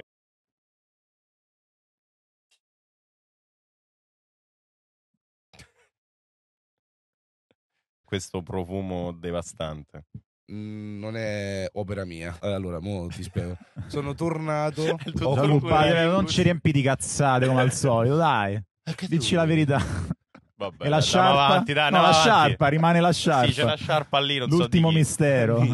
Ma che tua, non hai Ma mai usato una sciarpa non è vero, tua? non dire bugie, porco. Io non mi sforzo, nel senso, se voglio fare una cosa la faccio, se, se voglio dire una cosa la dico, sto solo attento a non perdere il lavoro io e tutti questi E non bellissimi danneggiare, ragazzi. certo. Però il resto, che è anche stato quello che mi ha portato in periodi magari di insulti, eccetera, è perché ero proprio, come posso dire, impossibilitato a non fare quello che voglio. Com'era? Sono obbligato, com'è che... Sono obbligato a fare quello che mi va. Vabbè, ma alla fine di chi era sta sciarpa? La mia. Vabbè, era per dire comunque che riguardando anche vecchie live, per esempio di Gianluca, cioè, ho trovato quasi commovente il miglioramento.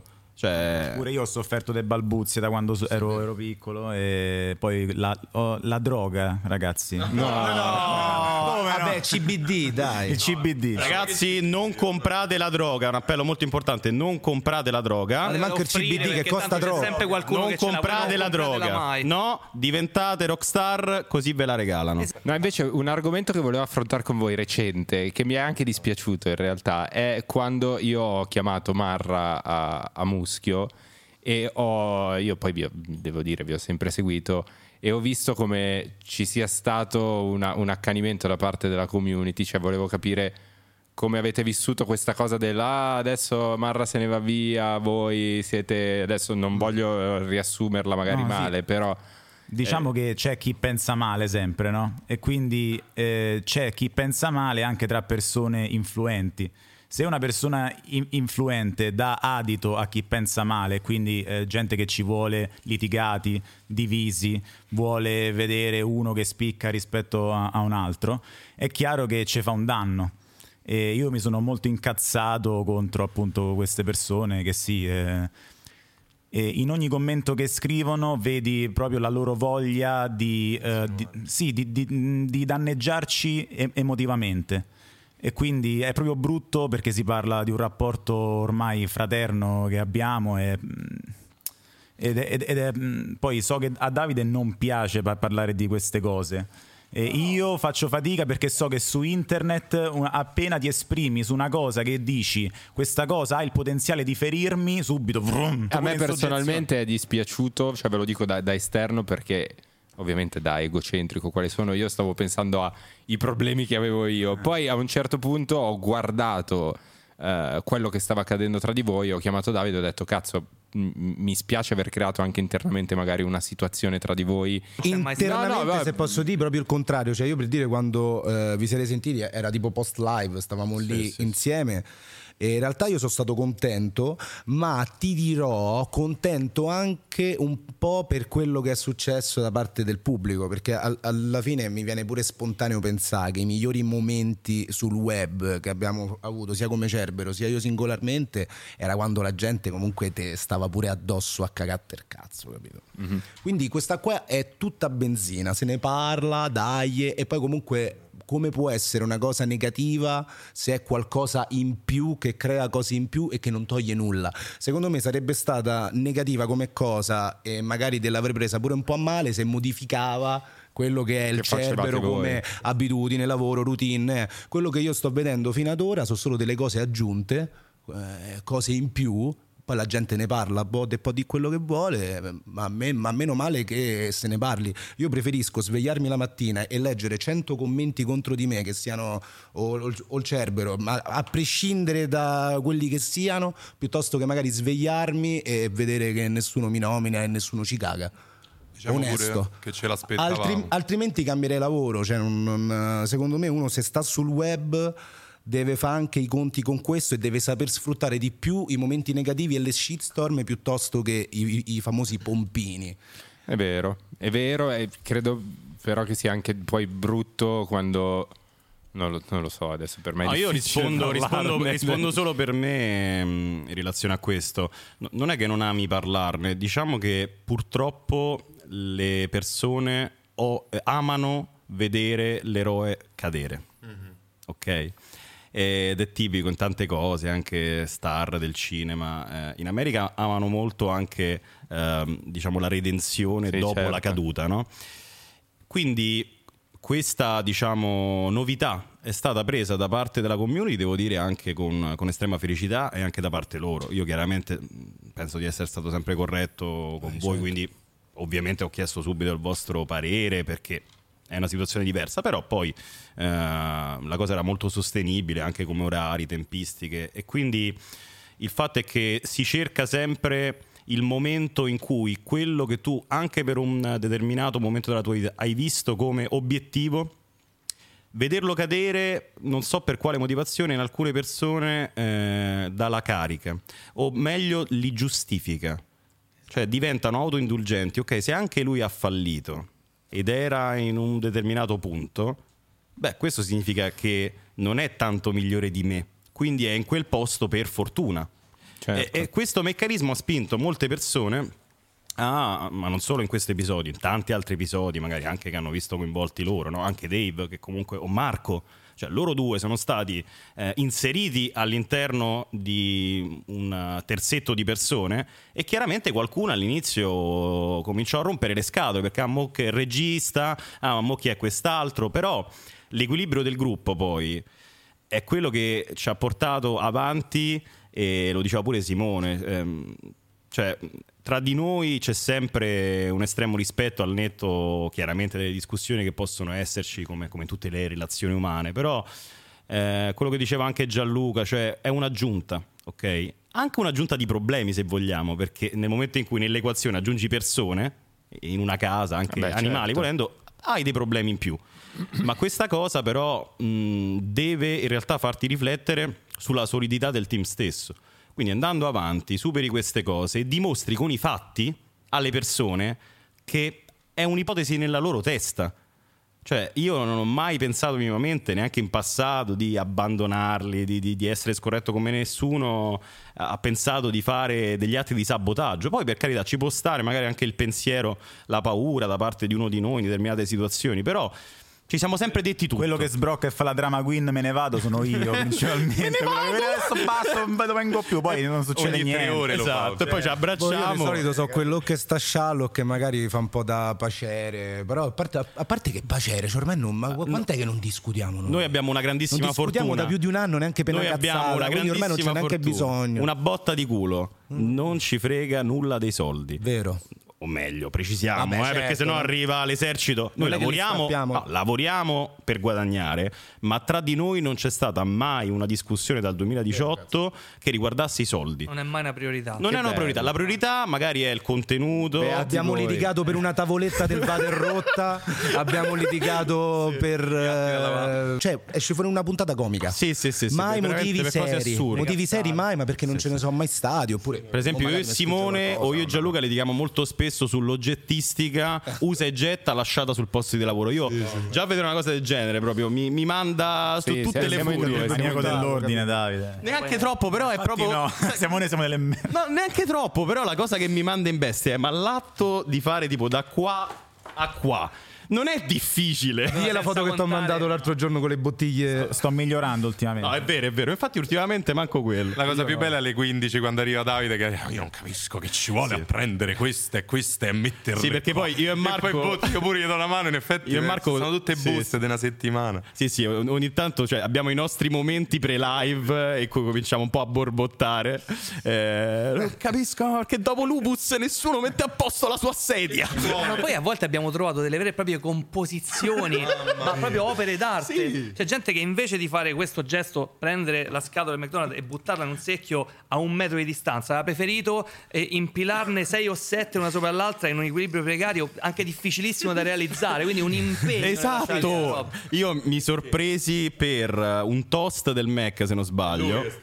Sì, no, subito. non so se subito col dito. È Marco un po' la spia del gruppo. No, vabbè. C'erano Eh, le prove video, c'erano le prove la, video. la spia rossa. No, no, praticamente un, pa- un Mac toast o due Mac toast, le bustine, quelle proprio Sulle casse de- fini Sì, sulle casse. Mac toast. Io arrivo, ok, vedo nelle casse in basso due sovrapposte, cioè due buste del McToast una sopra l'altra, ma appoggiate sopra le casse. Cioè, ci vuole un impegno. Il cestino tu fai così e metti dentro. Proprio abbassarsi e impilarle sotto. Le casse No, erano no, proprio distanti scelto del- di del metterlo secchio. lì, raga, non lo so Ma perché. erano più distanti del secchio le casse, questa è roba fuori di Sì, no, perché c'era non, non mi ricordo, però era lì. Ma stai a fare il master. Però da una parte penso che queste cose, quando diventerò vecchio e decrepito, mi mancheranno tantissimo. Eh sì. Perché sono, sono pazzesche, cioè abbiamo aneddoti veramente per sei vite, anche di queste piccole scorrettezze quotidiane. E a volte io mi sveglio la mattina e nei periodi particolarmente stressanti come questo, chissà perché, eh, eh, decido di impormi eh, ad esempio la presenza in un'ipotetica serie tv tipo alla camera caffè cioè mi sveglio e dico vediamo cosa succede oggi vediamo chi mi querela vediamo chi, chi rompe le scatole vediamo cosa succederà al lavoro cioè queste piccole dinamiche ma seriamente lo sto dicendo eh, ad un certo punto mi colorano la vita Sì, sì, sicuramente è mano chiusa. Poi mi sono reso conto, e voi confermatemi questa cosa, avete avuto la stessa impressione, soprattutto nell'evento che abbiamo fatto a Milano recentemente, che tu prima hai parlato più membri del gruppo più problemi in genere, perché insomma sembra un'equazione scontata. Ma noi abbiamo proprio sviluppato un'attitudine più che a crearci problemi, a sempre dimostrarci disponibili a risolvere anche quelli dei compagni, cioè soprattutto nell'ultimo evento. Ognuno si è fatto carico anche di cose non sue in qualsiasi momento, cioè noi siamo più puntati a, a a- aiutare gli altri a risolvere i, i problemi loro piuttosto che crearne noi oppure pensare ai nostri. Vabbè, Federico stesso ha spostato un camion dalla ZTL, un camion Ah, di targa belga dalla ZTL, è stato pazzesco. eh. È un momento da pelle d'oca. da Due- pelle un d'oca. furgone e un camion da 12 metri. A mani nude. No, no, guidando ovviamente. Vabbè, col Vabbè, non so se avevi i guantini da guida, se li porti, ma eh, Vabbè, vi invidio. Posso dire onestamente che vi invidio. Cioè, rispetto alla situazione che sto vivendo io, è, è- è invidiabile quello, quello che dite voi perché invidio. basta. Poi arrivi in certi punti che diventi Grazie dei momenti bui anche noi, guarda. Soprattutto Marco. Soprattutto con Simone. No, vabbè, diciamo Io e Simone che li richiamo sempre. Diciamo che alle volte eh, il nostro regista subisce delle punizioni anali. No! È vero, è vero. Ma secondo me, non, tirata roba, ma secondo me non si stava riferendo a quello. Cioè, Ma quelle gli piacciono. Quella era una parte che facciamo post serata, ma quello apprezzo. non è- però quando vengono lanciate le penne così senza preavviso, quello non è male. No, vabbè, ovviamente eh, siamo, siamo contenti perché cioè, non è facile mantenere un gruppo di lavoro, una relazione per tanti anni. È ovvio che poi ci sono magari mh, scelte diverse anche di vita. Però, non so, forse se voi doveste rispondere a questa domanda, qual è, al di là dei soldi, la spinta che vi fa dire ok, mettiamoci davanti questa fottuta videocamera, ragazzi? Eh, Marco Chitano. No, scherzo, il sorriso di Marco pure te lo dicevi, no? No, in realtà è perché mi va. Cioè, Sì, faccio sempre. Io sono una persona molto logica, ok? Faccio i pro e i contro delle cose nelle mie decisioni, ok? I pro su- hanno sempre su- superato i, i contro. Quindi. E, non- e ormai il fatto che ve voglio bene penso sia il pro più grande che può superare qualsiasi giorno in cui mi rode il culo, che mi sveglio con la luna storta e voi lo sapete che posso arrivare a volte che ho il ciclo, no? Quindi eh, lo sapete. Qualcuno è il ciclo. Qui qualcuno è il ciclo, quindi siete voi, onestamente, ragionandoci. Io rimango della stessa idea che praticamente ho sempre avuto, perché ho iniziato definendolo un hobby e magari un domani un secondo lavoro, poi è diventato il mio primo lavoro, però credo che rimarrà sempre così, Mm, sempre se vorranno loro, pure se arriviamo il giorno che abbiamo due sub, non, non- non andrei due volte al giorno, però comunque andrei, però farei magari altro, però proprio il fatto di creare è una cosa che mi rende vivo, è una cosa che mi ha regalato quasi neanche una seconda vita, mi ha dato motivazioni per fare la vita che volevo. Cioè, quando avevo sei anni dicevo che da grande sarei stato famoso perché volevo fare l'attore comico, quindi diciamo che ci sono andato un po' vicino, no? Perché faccio il clown fondamentalmente, sicuro non mi definisco un podcaster. Quindi è quello che mi darà la forza di magari spostarmi altrove, magari cambiare leggermente qualcosa, però far sempre contenuti. Poi mi è sempre piaciuto molto far gruppo, quindi se- in gruppo sicuramente si sta meglio e poi uno si può fare pure i cavoli suoi. Però il fatto di far gruppo, come stava a dire Simone, pure è Beh, bello, sì. soprattutto se poi arrivi a sti livelli. Cioè, io me ne rendo conto a volte che sembra quasi che siamo una mente alveare. Cioè, io mi sono ritrovato in- eh, con Davide tipo almeno in 3-4 occasioni mi- minime ai Boscar o idee o cose che mi venivano in mente. Lui Telepatia. Già l'ha fatta. Come, come è possibile? Ci siamo talmente tanto influenzati a vicenda, ma tanto preso anche le parti belle, perché io posso dire qualcosa che ho preso da lui, da lui, da lui, da lui, qualcosa che grazie a uno di loro o più, o più di loro io ho tolto dal mio carattere, quindi è una cosa talmente importante a livello umano che poi si riflette perfettamente sull'uscita del, del prodotto, che si parla del prodotto alla fine, che è magico. Ma non secondo me dimentichiamoci una cosa, Quella è Gianluca. la forza. No, la forza principale del gruppo, la possibilità di fare molte gangbang anche. Vabbè, Vabbè, quello sì, Eh, io- da solo è un po'. Il pallino del sesso è una roba Di incredibile. solito chi si comporta peggiore Lui torna in serio, live poi. è quello che finisce per primo a foglia di broccolo. Ah, ecco, Mettiamola perfetto. così. Marco? Ma io diciamo non è che ho un'energia, a parte che io sto dietro la telecamera, quindi non sto la forza che mi manda davanti, però posso dire che mi sono reso conto durante le ferie, che siamo fermati una ventina di giorni, che durante le ferie dico no, non mi vado andare live, non ci voglio tornare in live, e poi nel momento che siamo partiti, abbiamo messo rec, c'è quell'energia, non lo so, ti, ti parte quell'energia che vuoi fare casino, vuoi parlare, vuoi intrattenere, vuoi prendere in giro un po' loro. Mi voglio far prendere in giro da loro quelle cose che un tempo magari ti davano pure, dici, oddio, sono sei mesi che vanno avanti queste cose, poi basta un mese di ferie per dire me mancano Diciamo che pure quelle le- routine è la negative. stessa cosa che, che descrivono le, le mogli picchiate. Eh sì, alla fine è quello. Ti ma- ti un, un effetto tipo sì, sindrome di Stoccolma. Fai un gesto se sei maltrattato, Marco, fai così. Tipo. No, ma sai, io eh, pensando a questo viene in mente sempre l'elemento che poi per noi è diventato fondamentale, l'elemento follia. Io ho pensato alle innumerevoli volte in cui, anche per problemi personali, ci è capitato di andare in live, magari più di noi o qualcuno di noi morti dentro, per situazioni insomma personali, alcuni di noi insomma ci siamo, ci siamo spesso ritrovati anche in situazioni eh, diciamo psicofisiche abbastanza particolari.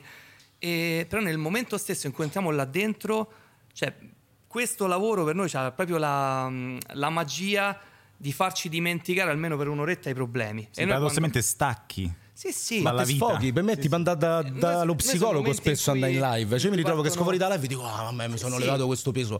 Per dire, no, magari pure urlare, pure magari fa una gag, Esatto. un'entrata. Sono i no? giorni in cui ci parte la live Eh, follia, magari mandiamo tutto in vacca, m, urliamo, facciamo scene mm, che poi vengono sempre poi riprese, clippate, gag estemporanee e usciamo dalla live che stiamo meglio di come siamo entrati. Eh, quindi, secondo me quello è l'elemento fondamentale di un posto di lavoro che tu puoi appunto definire, come diciamo prima, sostenibile. Se quando esci stai almeno uguale o leggermente meglio di come sei entrato. Se quando esci stai peggio, devi farti le domande e Eh, sì. capire. Vabbè, visto che io sono lo stronzo che pone le domande, posso rubare da tutti. In realtà, quello che dicevo prima, cioè avere a che fare con una realtà giornaliera che è però un mondo.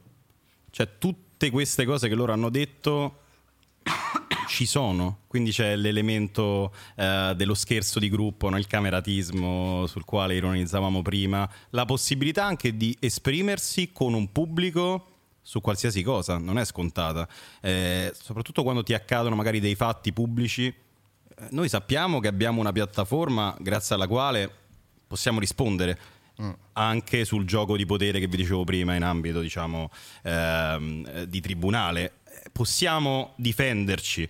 E anche questo allenamento giornaliero uno stress test giornaliero che ad un certo punto fa il giro e diventa quasi rilassante.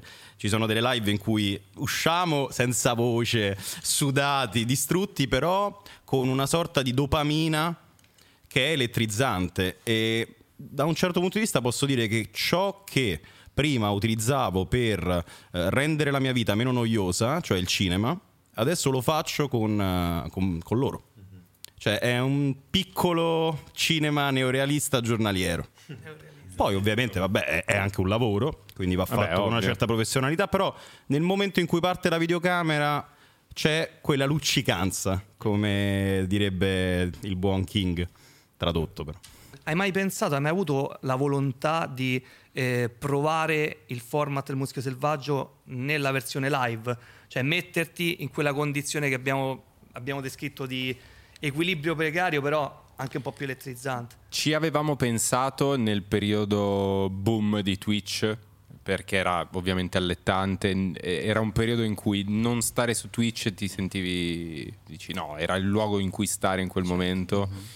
Però poi permaneva il fatto che le live sarebbero state più volatili, eh, meno, meno- meno presenti e soprattutto il fatto che non avevamo minimamente esperienza per poter gestire una, una- un- una live. Cioè, chi per una cosa, chi per l'altra, non, non avevamo secondo me le, le- le nozioni e l'esperienza, non abbiamo maturato un'esperienza tale per poter gestire una cosa del genere. Però magari ad oggi, ad oggi già ce l'avresti, perché comunque... Ma ad oggi, sai, palestra. le incognite sono talmente tante, cioè ad oggi bisogna capire Ovviamente, certo. proprio, cioè sì, qui si va avanti ogni giorno è, è un- è una, No, è una per progetti sorpresa. futuri, nel senso, io poi mh, seguivo qualche live di quelle che hai fatto su Twitch. Tu comunque l'attitudine a stare di fronte a una telecamera ovviamente ce l'hai. L'unico discorso è che quella sensazione che magari hai percepito di live volatili, era- stava- secondo me ri- risiedeva nel format, quel famoso quella famosa nuvola del just chatting che c'è su Twitch, che secondo me è la cosa che, che ha reso inefficace la piattaforma. Cioè, Eh, perché dopo un po' esaurisci Certo. gli aneddoti. e se vivi lì, di che cazzo parli? Ma infatti è, è quello che dicevamo prima, cioè in quarantena sono uscite molte idee interessanti e molti creator con bei format, belle cose da dire, ma si sono tutti esauriti ad una velocità disarmante. Sì, sì, sì. Perché stai tante ore in live, parli tanto, ovviamente la tua vita è limitata, no? non sei Zaratustra, quindi chiaramente finisci gli aneddoti divertenti, le tue conoscenze anche sul mondo e soprattutto la cosa drammatica in tal senso è che se stai così tante ore in live, tu non hai la possibilità di continuare a formarti. Esatto. Non hai possibilità di ricevere, di ricevere nuove informazioni all'esterno della piattaforma Twitch. Sì, sì, non, non- non puoi permetterti vizioso. di raccontare alcun tipo di esperienza. Io sono arrivato a un punto, veramente facevo le live e mi deprimevo e finivo a fare delle cose depressissime. Che è il 90% E- di Twitch Italia adesso praticamente. E, e ho smesso per quello. Cioè, Anche perché il just chatting, se ci pensi, è semplicemente parlare con la chat, quindi rispondere alle domande della chat.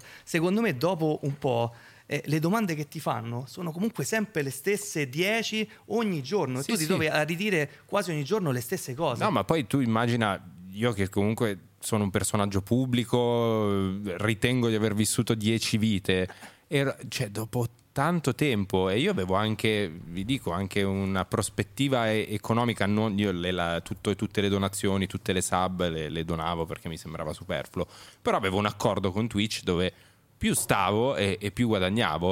A un certo punto non ce l'ho fatta più, cioè ho rinunciato a tutto perché non- non- mi, mi- mi- mi toglieva l'anima, non, so, No, no, ma è non so come spiegarlo. Infatti, tra tutte queste cose belle che abbiamo descritto su Cerbero, e ovviamente non è una colpa del gruppo, ma del lavoro che ci siamo scelti, e come ogni lavoro devi fare dei sacrifici, è proprio questo. Ho perso il tempo per potermi dedicare non solo alle passioni, ma alla formazione.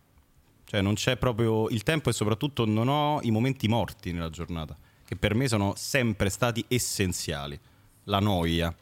Magari faremo una puntata su questo, sono molto eh, concentrato sul tema dell'assenza della noia eh, in ambito giovanile. Sì, è vero, è vero. Cioè noia che tema. veniva colmata da letture, da immaginazione, tu dovevi colmare quei vuoti. Adesso non puoi.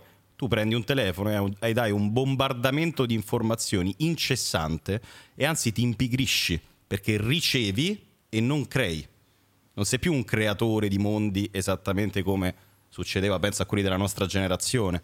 Eh, quindi, ok, cosa potrei fare? Il lavoro dei miei sogni, eh, mi metto a disegnare, mi metto a scrivere, a vedere film. Sarà un discorso da vecchi, ma. No, no, è giustissimo, è per questo che si dice pure per alimentare la creatività di fare un bel detox dai social, guardate che funziona, ve lo posso Sì, sì. assicurare. Pure per voi tre che siete musicisti, sicuramente il discorso sarà il medesimo, no? Sì, sì, sì, sì, sì.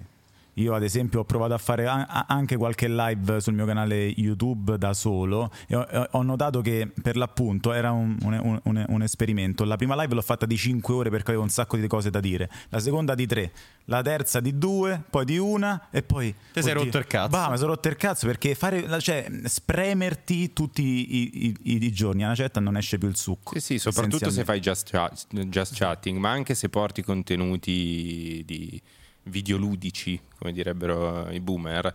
eh, se poi vai a vedere i vari ninja, i- tu- tutti quelli top che hanno fatto la storia della piattaforma, in tutte queste storie c'è sempre un burnout. Oltre a queste dinamiche c'è anche un discorso mediatico. Cioè, tu Eh, lo sì. sai molto più Ma no, ma voi ma immaginatevi Ninja. Io, io mi appunto. ricordo Ninja al suo top era un- una sorta di ca- nel senso che faceva, era, lo usavano tutti come props per farsi le foto. Remida. Eh, foto, faceva video gameplay su Instagram da milioni di like. eh, chiuso questo deal incredibile con eh, Mixer. con Mixer e poi eh, e, e anche qui il tema secondo me è la velocità cioè, Sì, lui si è consumato in fretta. È ma stato non uno è lui, è, è proprio, è proprio quanto tutto sia così estremamente veloce. Ma infatti eh, Ninja è interessante da analizzare sotto questo profilo perché lui eh, è andato di pari passo con Fortnite. Lui ha raggiunto la massima notorietà con il massimo splendore di Fortnite e quando diciamo Fortnite ha cominciato a calare anche lui dopo il passaggio a Mixer, quindi varie vicissitudini, eh, poi è rimasto un bravissimo streamer, ottimi numeri per l'amor di Dio, però ovviamente quella che sembrava una divinità è tornata ad essere una persona normale come in teoria eh, sem- fin dall'inizio. era fin dall'inizio ovviamente no? Ma voi che lo sapete, Adin Ross streama ancora o ha smesso? non ne ho idea Ok. Non Eh, che è un altro personaggio. No, poi ce ne sta il Dottor Disrespect pure, Bannato. mostruoso, però sì, là un sacco di casini. Poi non È si volato ben, via. Non si è ben capito perché lo bannarono per motivi esterni alla piattaforma, da quel che ricordo io. Eh, però sì, non, non- non l'hanno mai detto, proprio un personaggione pazzesco. Però lì eh, c'è stato un escamotage interessante di cui parlava ieri Simone sulla maschera, no?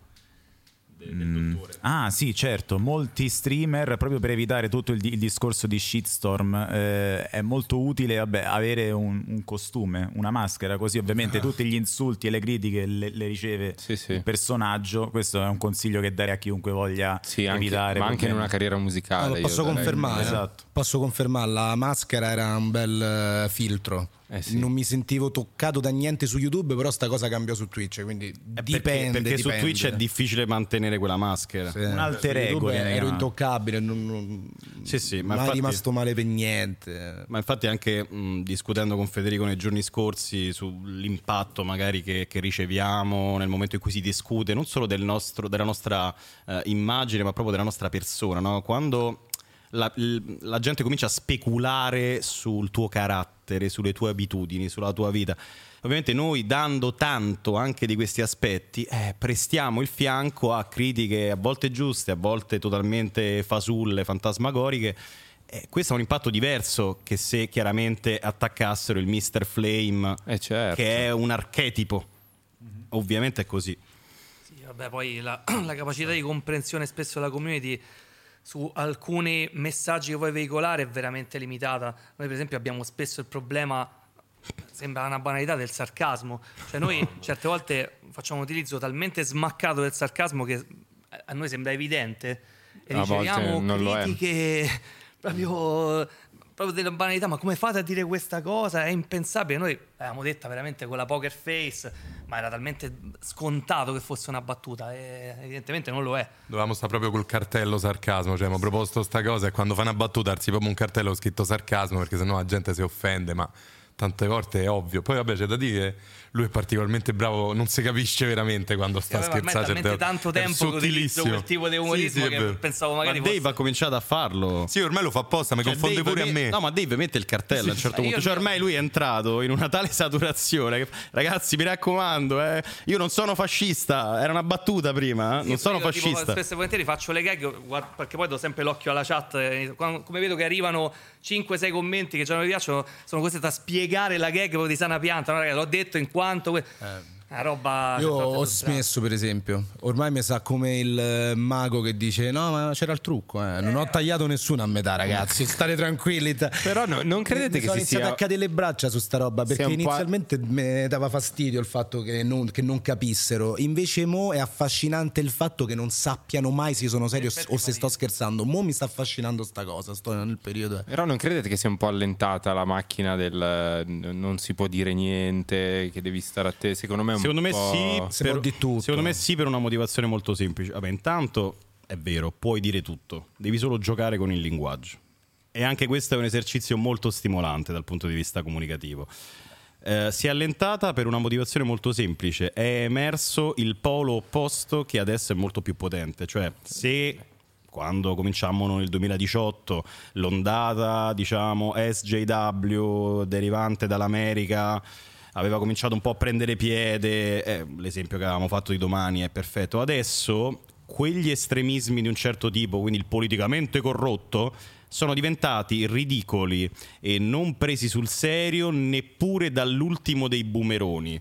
Tant'è che la nostra classe politica si è adesso appropriata, appropriata di questi concetti, cioè Salvini, Giorgia Meloni sono i primi a ripostare anche mh, alcune notizie fasulle, spesso comunque amplificate, eh, di cose relative a censura, questo per prendersi una uh, fetta di elettorato che anche anagraficamente è abbastanza avanti con gli anni, quindi significa che tutto quel velocissimo, anche qui la velocità è il tema principale, quel velocissimo moto di politicamente corretto con degli aspetti anche giusti, ripeto, eh, perché alcune cose eh, stemperate secondo me in termini di linguaggio avevano senso, o perlomeno aveva senso la discussione, ma gli estremismi sono arrivati ad un tale livello di ridicolo che ormai chiunque, anche l'ultimo degli ubriaconi al bar, può contestare addirittura sentirsi superiore. Quindi, secondo il nostro umile punto di vista, adesso il nemico, tra virgolette il nemico de- dell'equità, è diventato chi invece urla all'assenza di libertà d'espressione in ogni luogo, inventando scenari che magari non ci sono, oppure dando una distorta percezione della realtà, parlando solo di aspetti problematici che si possono criticare, ma creando di fatto eh, un'equazione fasulla, perché se tu non metti sulla bilancia effettivamente i due pesi e ne metti solo uno, sembra, oddio, il mondo è finito. Sì, sì, sì, sì. Poi adesso credo ci sia poi la ribalta del che può, ave- può- avere i suoi sensi se non basata su estremismi, sui problemi dell'uomo. Red Pill, Matt Incel. Walsh, eh, insomma, Dato che hai citato Matt Walsh, volevo dire che ho visto recentemente una, una sua clip perché mi ha incuriosito perché c'è- c'è- c'è- certe sue affermazioni sono sopra le righe, no? sì. Però ho smesso completamente di guardare ogni suo video quando l- l'ho sentito dire, eh, gli hanno fatto una domanda, cosa faresti? Cioè, eh, con il problema del, di, di OnlyFans? ehm, con il problema di OnlyFans? E lui ha, ha risposto guarda guardate ragazzi per me c'è solo una soluzione. Le prostitute e i papponi vanno incarcerati tutti Ho detto, e questa è una, è una persona che ha una voce autorevole in Autorevolissima, America autorevolissima. ha dei podcast, ha dei format dove si esprime sulla società e lo segue un sacco di gente e promulga idee de- del genere che per me sono assurde. Diciamo che la devi sparare grossa, ovviamente. Cioè, pure Andrew Tate, che poi è molto più macchiettistico di altri, ha vinto anche in seguito a shitstorm che avrebbero distrutto chiunque, no? Lui eh, in un modo, anche se vogliamo da teatrante, ha utilizzato quell'odio per costruire ancora di più, ma parliamo di una maschera, esattamente come Dottor Disrespect, per me la roba con Greta Thunberg. Eh, però, di fatto... Eh, anche questa cosa secondo me si, si può ricollegare alla quarantena. Cioè, rendiamoci conto che la quarantena è uno spaccato storico che ha influenzato nel- in termini di velocizzazione tutto, secondo me. OnlyFans anche eh, agli inizi della quarantena, esattamente come Twitch, è diventato luogo eh, per moltissime persone che non si erano mai avvicinate in ambito lavorativo al mondo della diciamo, pornografia o dell'erotismo o, o, diciamo, campi di questo tipo perché magari era un lavoro eh, di sostituzione o semplicemente perché è scoperto perché è divenuto più mainstream. Ma inizialmente io ricordo che questa cosa venne presa anche positivamente dalle persone, sia dai fruitori, cioè gli uomini principalmente, anche gli OnlyFans eh, fatti da uomini. Eh, ok, dai, che bello. eh, c'era anche un nostro meme, rispetto per le sex worker. Certo, qualcuno ovviamente rompeva le scatole, però ok, cavolo, è anche un modo per eh, trovare nuove forme di lavoro. Piano piano poi l'estrema, uno, saturazione, quindi troppe persone hanno cominciato a farlo, eh, la sbagliatissima secondo me comunicazione fatta da molte creator e molti creator mh, che facendo vedere quanto che guadagnavano un milione di dollari alla settimana. anche sbeffeggiando categorie di lavoro magari meno remunerative. Quindi Certo. questa cosa ha mandato sul cazzo la figura per colpa di persone che ne hanno parlato male, secondo me, e esattamente come Twitch facendo anche degli errori di previsione, tant'è che molte ragazze adesso hanno problemi. Tante Perché- anche in malafede, eh, perché poi Mm, tante sì. che promulgavano questo tipo di Mentendo. messaggio di realtà, di soldi facili, poi col tempo tanto hanno fatto che aprire agenzie dove accoglievano giovani creator, quindi capirai. Sì, sì, ma in generale c'è stato grandissimo errore da parte di, di molte comunicatrici e tutte quante purtroppo poi ne hanno subito gli effetti. Saturazione, quindi troppo, se il mercato si satura no, di offerta, la richiesta chiaramente eh, diviene, meno, eh, diviene meno. Eh, invece all'inizio c'era moltissima richiesta perché c'erano pochissime persone, anche perché chiaramente è un lavoro con molte problematiche dal punto di vista sociale e in più l'odio di base sociale nei confronti di un qualcosa che eh, è ricercato da tutti, ma che salvo rare eccezioni pubblicamente deve essere comunque attaccato ehm, con associazioni tipo un lavoro indegno, ma la dignità non è per forza equivalente magari al nudo. Cioè, ci sono tantissime persone che io ho visto sempre incravattate, un po' alla una frase alla erfaina, no? Però persone che dalle quali non, non- non vedrai mai un lembo di pelle che non sono persone dignitose, no? E quindi tutto questo ovviamente ha portato a, eh, in pochissimo tempo, con la quarantena, tantissimi creator, tantissimi fruitori, anche la necessità, che vale pure per gli streamer, eh, del pubblico di ricercare in quel momento specifico una compagnia. Simone eh, qualche mese fa diede una definizione eccellente, il mercato della solitudine. Sì, sì. Cioè c'è pure questa mentalità che gli uomini un po' sono, questa mentalità un po' in sella, sono delle vittime di queste donne che si approfittano di loro come se loro non fossero delle loro scelte. Sì, però posso di dire, cioè, finché c'è un sull'OnlyFans. sano dibattito, Sì, cioè, parlarne ci sta Ad pure. oggi c'è un dibattito. Finché non, eh, non si va invece per, per l'estremo dall'altra parte, secondo me si è andato in- nell'estremo da una direzione.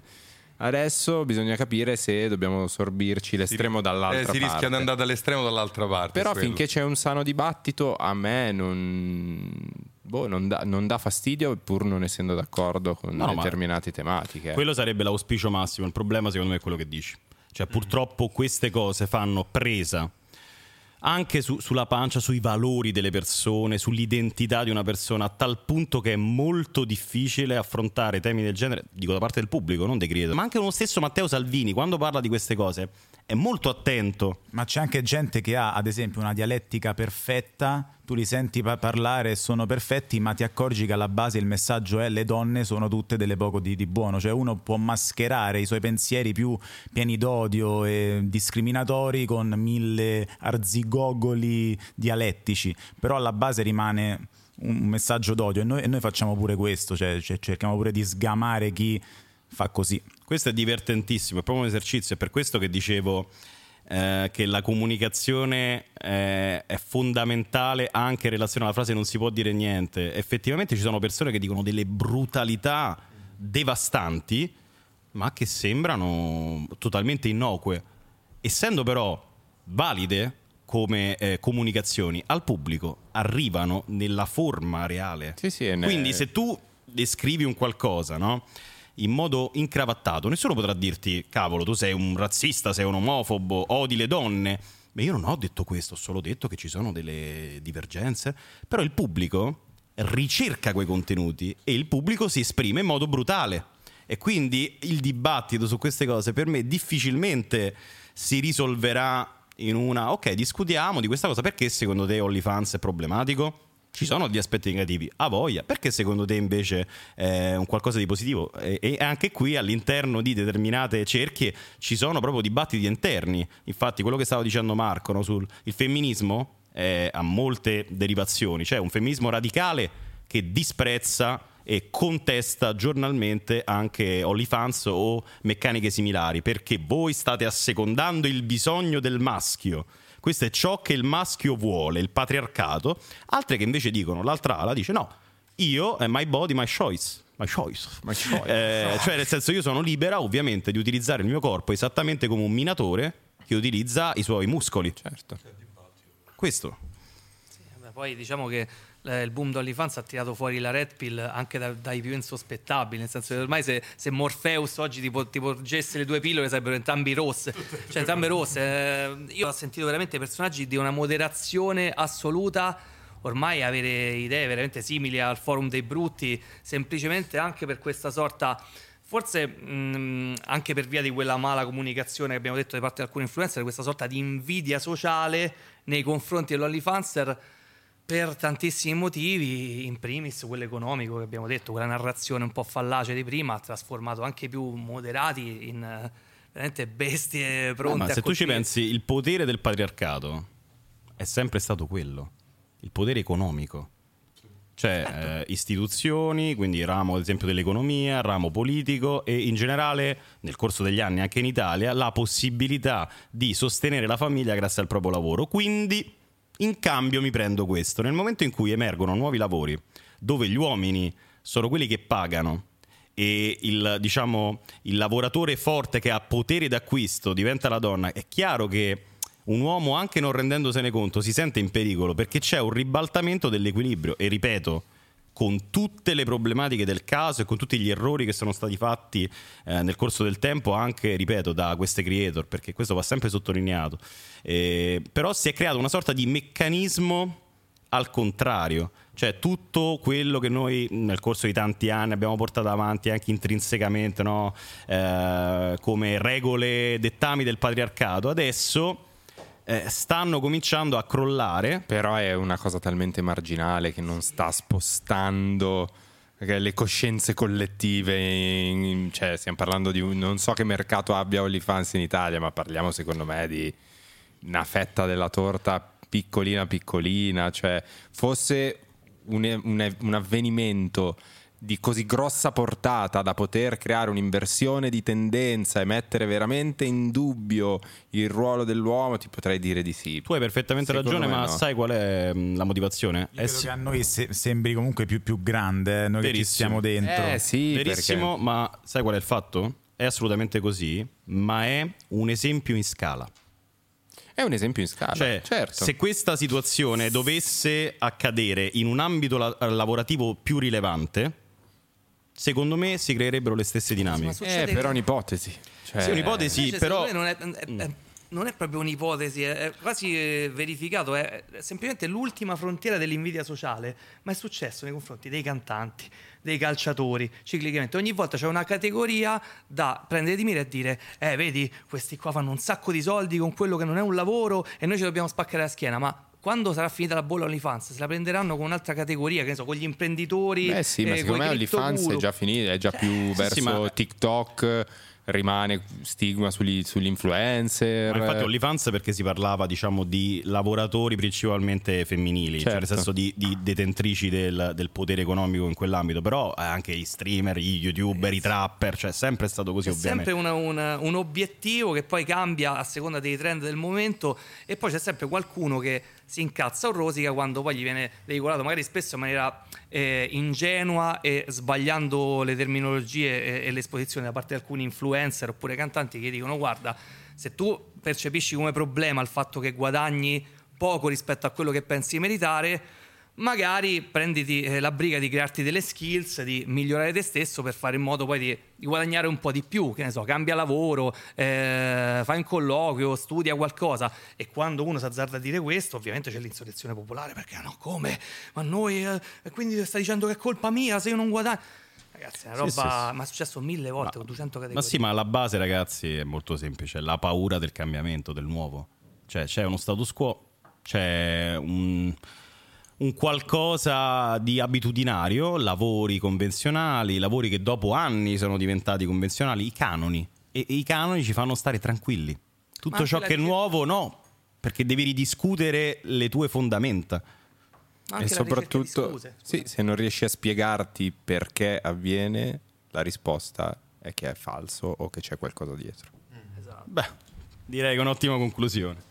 Eh, bene, amici, io ringrazio gli amici del Cerbero Podcast per essere stati con noi. Ci vediamo a una prossima puntata di Muschio Selvaggio. Ciao Forse, amici. forse. Belli.